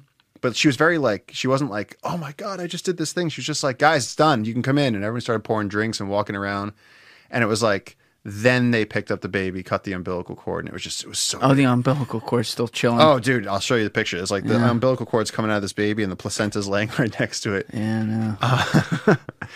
Um, but it was just, it was so different. It was not like treated with the the this wild reverence. It was just like, dude, yeah, we had another kid. It was just like another. It, was just different. It's not even like this stuff is an island either. Like we can all think of Cast Away with Tom Tom Hanks. He's he's on a fucking island somewhere. Like oh, you're fucked. But like you go deep in the Amazon, it might as well be. Yeah, exactly. Oh yeah, you're I mean, hundred like, percent. You know, you better if if you want to get out of there, you better just plan to start walking like your Forrest Gump, another Tom Hanks character, for 20 days and hope that you don't get eaten along the way. Like that's Um, your best shot. I'll give you this example. I was we were living out at the research station and out there for like three four The weeks. research station. so the guy that I started working with, this guy JJ Juan Julio, um, his the original thing that we had was this little tiny research station, and we used to have scientists come there, and we'd allow them to do research in the jungle, and we'd bring ecotourists there. Um, but I was staying there for weeks on end doing a camera trap study, and uh, we had like a sack of rice, and we had two like we had like two dozen eggs, and then you have like some onions. But it's like, how long can this stuff last? There's no refrigeration. And so, like, week one, you're living large. You're living great. You still got fruit and everything. But in the jungle, you got species of weasels that'll steal all your avocados. We have an avocado tree, but as soon as they're ripe, the animals steal them. The monkeys come and steal all our oranges. And so it's like, we don't have any any say over this. And so by like week two, you're pretty much eating rice and eggs. Yeah, you cook mm. some rice in a pot, you add some salt to it, and then you crack an egg. You got rice and an egg. Okay. You got your carbs and your protein. By week three, a rat got into the rice and hmm. like swam around through this bag of rice and just contaminated it, and then it all it all got moldy because he took a shit in the rice. Oh, nice. And so by week three, there was no more food. And at the time, we didn't have a boat. The boat was coming on week four. And so it just was this like steadily declining. And then we started, we were like, okay, we have to stop doing the work we're doing, like the research, and we got to start surviving. And so we started fishing. And it's like, but then it rained a lot and the rivers flooded and then the fish don't bite when that happens. And so, like, little by little, like we're on an island, we just started seeing our food go down and down and down. And finally, we ate like the last two cans of tuna that we found under a bed somewhere. And then, like, the literally the last three days, there was no food. Did you have a gun with you? No. We didn't You're a have a gun at that Sicilian from Brooklyn, and you didn't have a gun in the I middle of the fucking. Amazon. Come on. No, we had no gun with us. And so what we did in the end was we literally took an axe and cut down a balsa wood tree, which is just a, you know, quick growing pulpy tree that floats. A pulpy tree that float. Wait, hold on. So, do you ever see ever hear of a balsa wood plane? No. Okay. Well, balsa wood is a is a an, a type of wood that has a lot of air in it. It's very light. Like you could pick up a big log and you look like you're crazy strong. You look like you're like the Hulk because it's like a, a log is bigger than a big, bigger than a dinner plate. Like if that was an oak log, like an eight foot log, you couldn't lift that for shit. You couldn't even lift one end of it. This you can like throw it up and down. It weighs hmm. nothing, but it floats really well, and that's what the local people make their rafts out of. And the crazy thing is, this comes with this. It comes with free rope. So you cut down a balsa wood tree, and they grow quick. So there's like there's lots of them by the riverbank. We cut this balsa wood tree, and you rip some of the bark off, and then you could tie them together, and you could like make a raft. And so we took two logs from this one tree, cut the tree in half, put the doubled up the logs, tied them together, took our bags, our backpacks, and put them into garbage bags. And then me and JJ held onto the balsa wood raft and floated down the Amazon River for eight hours until we got to the nearest community. And then there we were like, hey guys, and then we got on a boat and then we got in a car. But it was like, there is no transportation out there. You are literally in an island of jungle. And what if the wind starts going the other way? Then Well, the river flows in one direction. That's good. Always. It's not the ocean. Yeah. yeah. Um, the river, just the I'm from Jersey, man. Listen, ri- rivers in Jersey are not a good thing. I've had terrible experiences with rivers in Jersey. you're gonna you're you're gonna need to watch me when I when I come down there because anything that moves, I'm fucking shooting it. I don't know. I'm I'm not dying in the Amazon. It's it's just so cool to me though because like I I haven't built this podcast from like just an idea. You Yeah. know, you get more and more just wide ranging people in here doing crazy shit, and it just dawns on me like when you were coming in today, I'm like shit. You know, we had Ryan in here who's like on the ground in Africa every day. Mm-hmm. And now I got a dude who just flew in from the Amazon like a week ago, and he Yeah. lives down there. Yeah. It it makes this big world, and it it it puts it in New Jersey, like with me at a fucking Yeah. table. Yeah. At the same time, though, it's still so foreign. You know, it's like a great paradox because you tell me this shit and like we laugh because I have no concept of it. I'm like trying to, I'm doing my best to picture it. You're doing a great job, but you know, everyone out there listening, chances are most of the people they're with me. They're like, Yeah. this sounds fucking wild. No, man. and that's why showing people, that's why social media has been such a huge tool for us because it's like, unless, I mean, look at what I'm saying. I'm like, oh, the mountains and then the river goes this way and then it mixes with the salt over here. It's like, and then the, the tree has another type of tree that eats it and then the monkeys live in that. And it's like, it's too much abstract weirdness for people to unless you show them. And so that's what, you know, being on the ground with the guys and being like, look, our, this logger named Victor can't walk. If everybody gives five bucks, we could raise all this money. We raise 15 grand in like 10 days. Yeah. And we got this guy to start training. It's like you show people the, the monkeys that we're rescuing, you show people the ancient trees, and it's like constantly being able to communicate with people. That to me has been a huge help. That's how you reach people. It's like constantly putting out that stuff and showing people, yeah, the Amazon really is burning. We really can save it.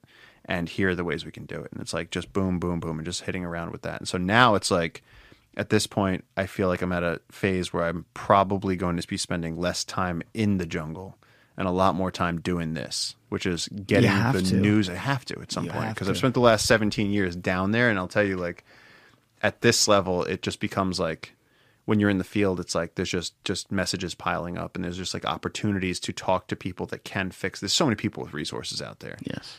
Um, it's just a matter of reaching enough people. I mean, look at like if we get if we reach you know what three hundred thousand people and get them to donate hundred dollars each, it's like that's thirty million dollars. We Fuck could pro- yeah. we could protect the entire river for thirty million dollars. I know like, that you would happen. I know you want to be down there all the time. Like if it were up to you, you could just do that. But but to me, if you can strike a happy balance of it and and actually see the effect that that gets to have by doing things like this Yeah. and talk, not just not just going up to all these rich people and be like, "Give me money," you know what I mean? Like actually putting like a face to it, telling Yeah. the story, and then getting that to happen. I think the gratification of when you are down there and get mm-hmm. to go do it is just times a hundred because Yeah. there's like you can feel it. You can feel like you're coming down there with like a fresh a fresh sack of hope every time when you're Yeah. coming down there with Oh, new yeah. funding to add resources to the project. It's a great thing. And there's pretty much limitless potential to do this. The only variable is how many people know about it. Because the more people that help, not, not everyone's going to help. Out of 100 people, maybe one will help. That's big. but it's though. like, but there you go. There you go. That's, all you need. And it's like, we can and have to do this. It's like, it's just, can't sleep at night, man. I have like, I have dreams of trees going down. I've seen it happen too many times. Yeah, you you kind of like you have the vibe of someone who like when I talk to people who spent years at war in different war zones, you have a similar vibe like seen some shit, man. Like wow. Oh, yeah. I mean, But I- you're still fighting. You know what I mean? Like Yeah. you have that like just soldier mentality with it. It's pretty cool. Yeah, I mean, I uh, sometimes I like fantasize about doing anything else because it's like I've only ever done one thing. Yeah. you know, I talk to my friends and like, oh, I used to do this, and then I, wor- I went did this job for a while. I lived in this place for a while. It's like I've just done this one thing. I've been like, guys, stop cutting this down. Stop cutting this down. Please stop hurting my friends. Like, and I mean the animals. Like, um, just on and on and on. Um, but yeah, it's not it's not good for the human brain to feel like the things that you care about are being dismantled and burned at all times. And so Yeah. like yeah, so it's not it's not a super healthy way to spend your time, but it, the the benefit of what gets protected is is worth it. saving the world potentially. But uh, I, I mean, I've said this earlier. We're we're going to have to do another episode with you at some point to even try to scratch the surface of some things. But one thing I did want to ask about today, and we can talk about it more in the future. But I didn't want to get you out of here without at least like trying to get some background you knew. Was that lost city of Z? Yep. I was asking about that like right before we were on camera and we stopped. H- how much do you know about that? And can you tell people like what that is? Lost City Z was this book that came out. Uh, the author was David Grann, and it told the story of Colonel Percy Fawcett, who is this legendary, like the last of the of the Victorian explorers. And he just would go out into the Amazon, and he was running into these uncontacted tribes, and he would like fearlessly walk up to them. They'd literally like shoot an arrow, and he'd like dodge it, and then like do a funny dance or like sing at them, and like he would he kept getting through these situations. He was convinced that he was going to find the lost city of Z, this golden city in the Amazon. And this is again tying into those stories that we were just talking about, where people have this they have this El Dorado myth stuck in their Right. head that they're out there, there's this city and we're gonna get rich. And it's like he was the poster child for that. And he went on a series of intensifying expeditions um, where he'd go back to the UK and raise funding, and then he'd go out on these monster expeditions for like months or years at a time with just a few native guys and himself. And then uh, finally, on his final expedition, he went out on his own um, with his son, and that was it. And I think over 100 people have actually died going looking for him because over the years it's become this myth now where it's like, what happened to Percy Fawcett? They got him. They must have. Got, they must. I mean, a tree. I mean, honestly, a tree could. People say, "What's the most dangerous thing in the Amazon?" It's a tree falling on you. Those trees fall all the time. So either a tree fell on him, he was finally shot by natives, something happened, but he didn't make it back. And then over the years, scores of people have gone looking for what happened to Percy Fawcett. And so that's just that's he was a very charismatic and sort of the last of like the, those great you know hmm. forge out there and just and actually he was if I remember correctly, he was actually like not someone that was oppressive to the local people. Like he would like get the local guys and go on expeditions with them, and he was tougher than everybody. So it doesn't matter where you were from. There's there's one guy, I think his name was Murray. I don't want to get it wrong, um, but there was one guy who had like been out with Shackleton, with Ernest Shackleton. So he'd been on like other adventures, and he went out with Fawcett in the Amazon, and like after like a few days was like absolutely fuck this. He's like this is awful. Like he's like, I'm used to sitting on a boat and charging through the Arctic. He's like, we are walking through the jungle. And there are bot flies eating the mules that are carrying our food that's rotten and everyone's like dying of, you know, typhoid and it's like miserable. And for some reason, Percy Fawcett was able to just keep walking, keep walking, keep walking, and just longer than everybody. He just had this constitution. He wouldn't, his mosquito bites wouldn't get infected. And it was like, he just kept pushing it and pushing it and pushing it until one day he didn't come back. Fuck. Yeah. It was a crazy story. That's, that's a, that's a good one. I wonder what they are. Like we talk about the people who might be making shit up for their own gains and stuff. But another thing we can definitely talk about next time is like digging deeper into some of those civilizations and stuff, and and like to see if there actually is still some untapped things out there, like something underground. I don't know. Well, I'll, like, give, I'll give you this. I'll tell you this one if you want to okay, know. let's hear it. I shouldn't say this one, but I am going to. Um, the We love that. We went up this river, and uh, the name the name I will not say, but we went up this river and we get to this really remote community, and uh, we're there, and the guys take us to this this one spot, and there's you know there's fossils and there's bits of pottery. They know, and so this is the thing: you travel for hundreds of miles through the through the Amazon, and there's nothing. The natives in this one spot, they're like, "Oh, we know where it is." They're like, "There's some stuff out there," and we were asking them. We were like, "So what is it? Was there like a camp?" And they're like, "This is like pre-Inca shit. This is like old stuff, like from you know from the original people." Um, they had an axe head that was made of stone. There's no stones in our region because you're thinking. Remember, I said it was used to be an inland ocean. oh yeah, so there's no just- rocks and shit. there's yeah. no rocks on our river. You That was can't wild find to a me. rock. And then um and then and then they kind of smirked and they were like, "So, yeah, if you ever if you ever decide you want to if you ever decide you want to die, let's go see the pyramids." And we're like, "What are you talking about the pyramids?" And they're like, "Oh yeah." They're like out there about 4-hour walk. They're like there's two canopy level pyramids just under the jungle. They're like nobody knows about them, but they're like we went there one time. And they're like we could take you there and you didn't go. we couldn't go because the uncontacted tribes are in the region. If you go there, you will literally get shot by seven foot arrows. Oh, that's the aliens. I'm telling you, that's the fucking aliens. All right, so the uncontacted people are guarding the alien communication devices that are under the jungle. we're gonna leave off right there because that we're gonna talk off camera, and next time we're going deep on that. I'm Yeah. getting a conspiracist in here with you, something like we gotta figure that out. That's that wild shit. weird. But dude, this podcast was one of the harder ones I've ever done because there is so there's so much on the There's bone so much. at There's all so times. much. The work you're doing is amazing, though, Appreciate that, and. I'm so glad to give it a platform and, and to really like. I mean, it's educating me, so I'm hoping it's educating a lot of people listening to you talk. But for now, where can people donate to Junglekeepers, and where can they find you on social media?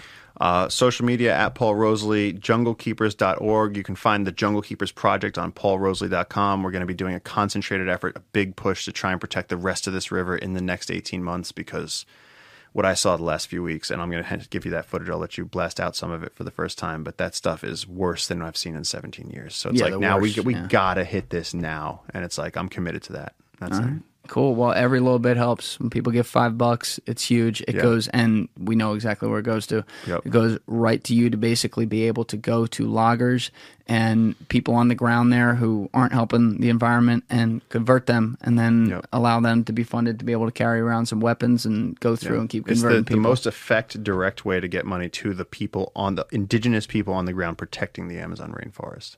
Perfect. All right. Yeah. Well, Dude, we will do it again. thank you so much. Of course, of course, and thank you for being here. Much appreciated. Appreciate it, man. All right, everybody else, you know what it is. Give it a thought. Get back to me. Peace.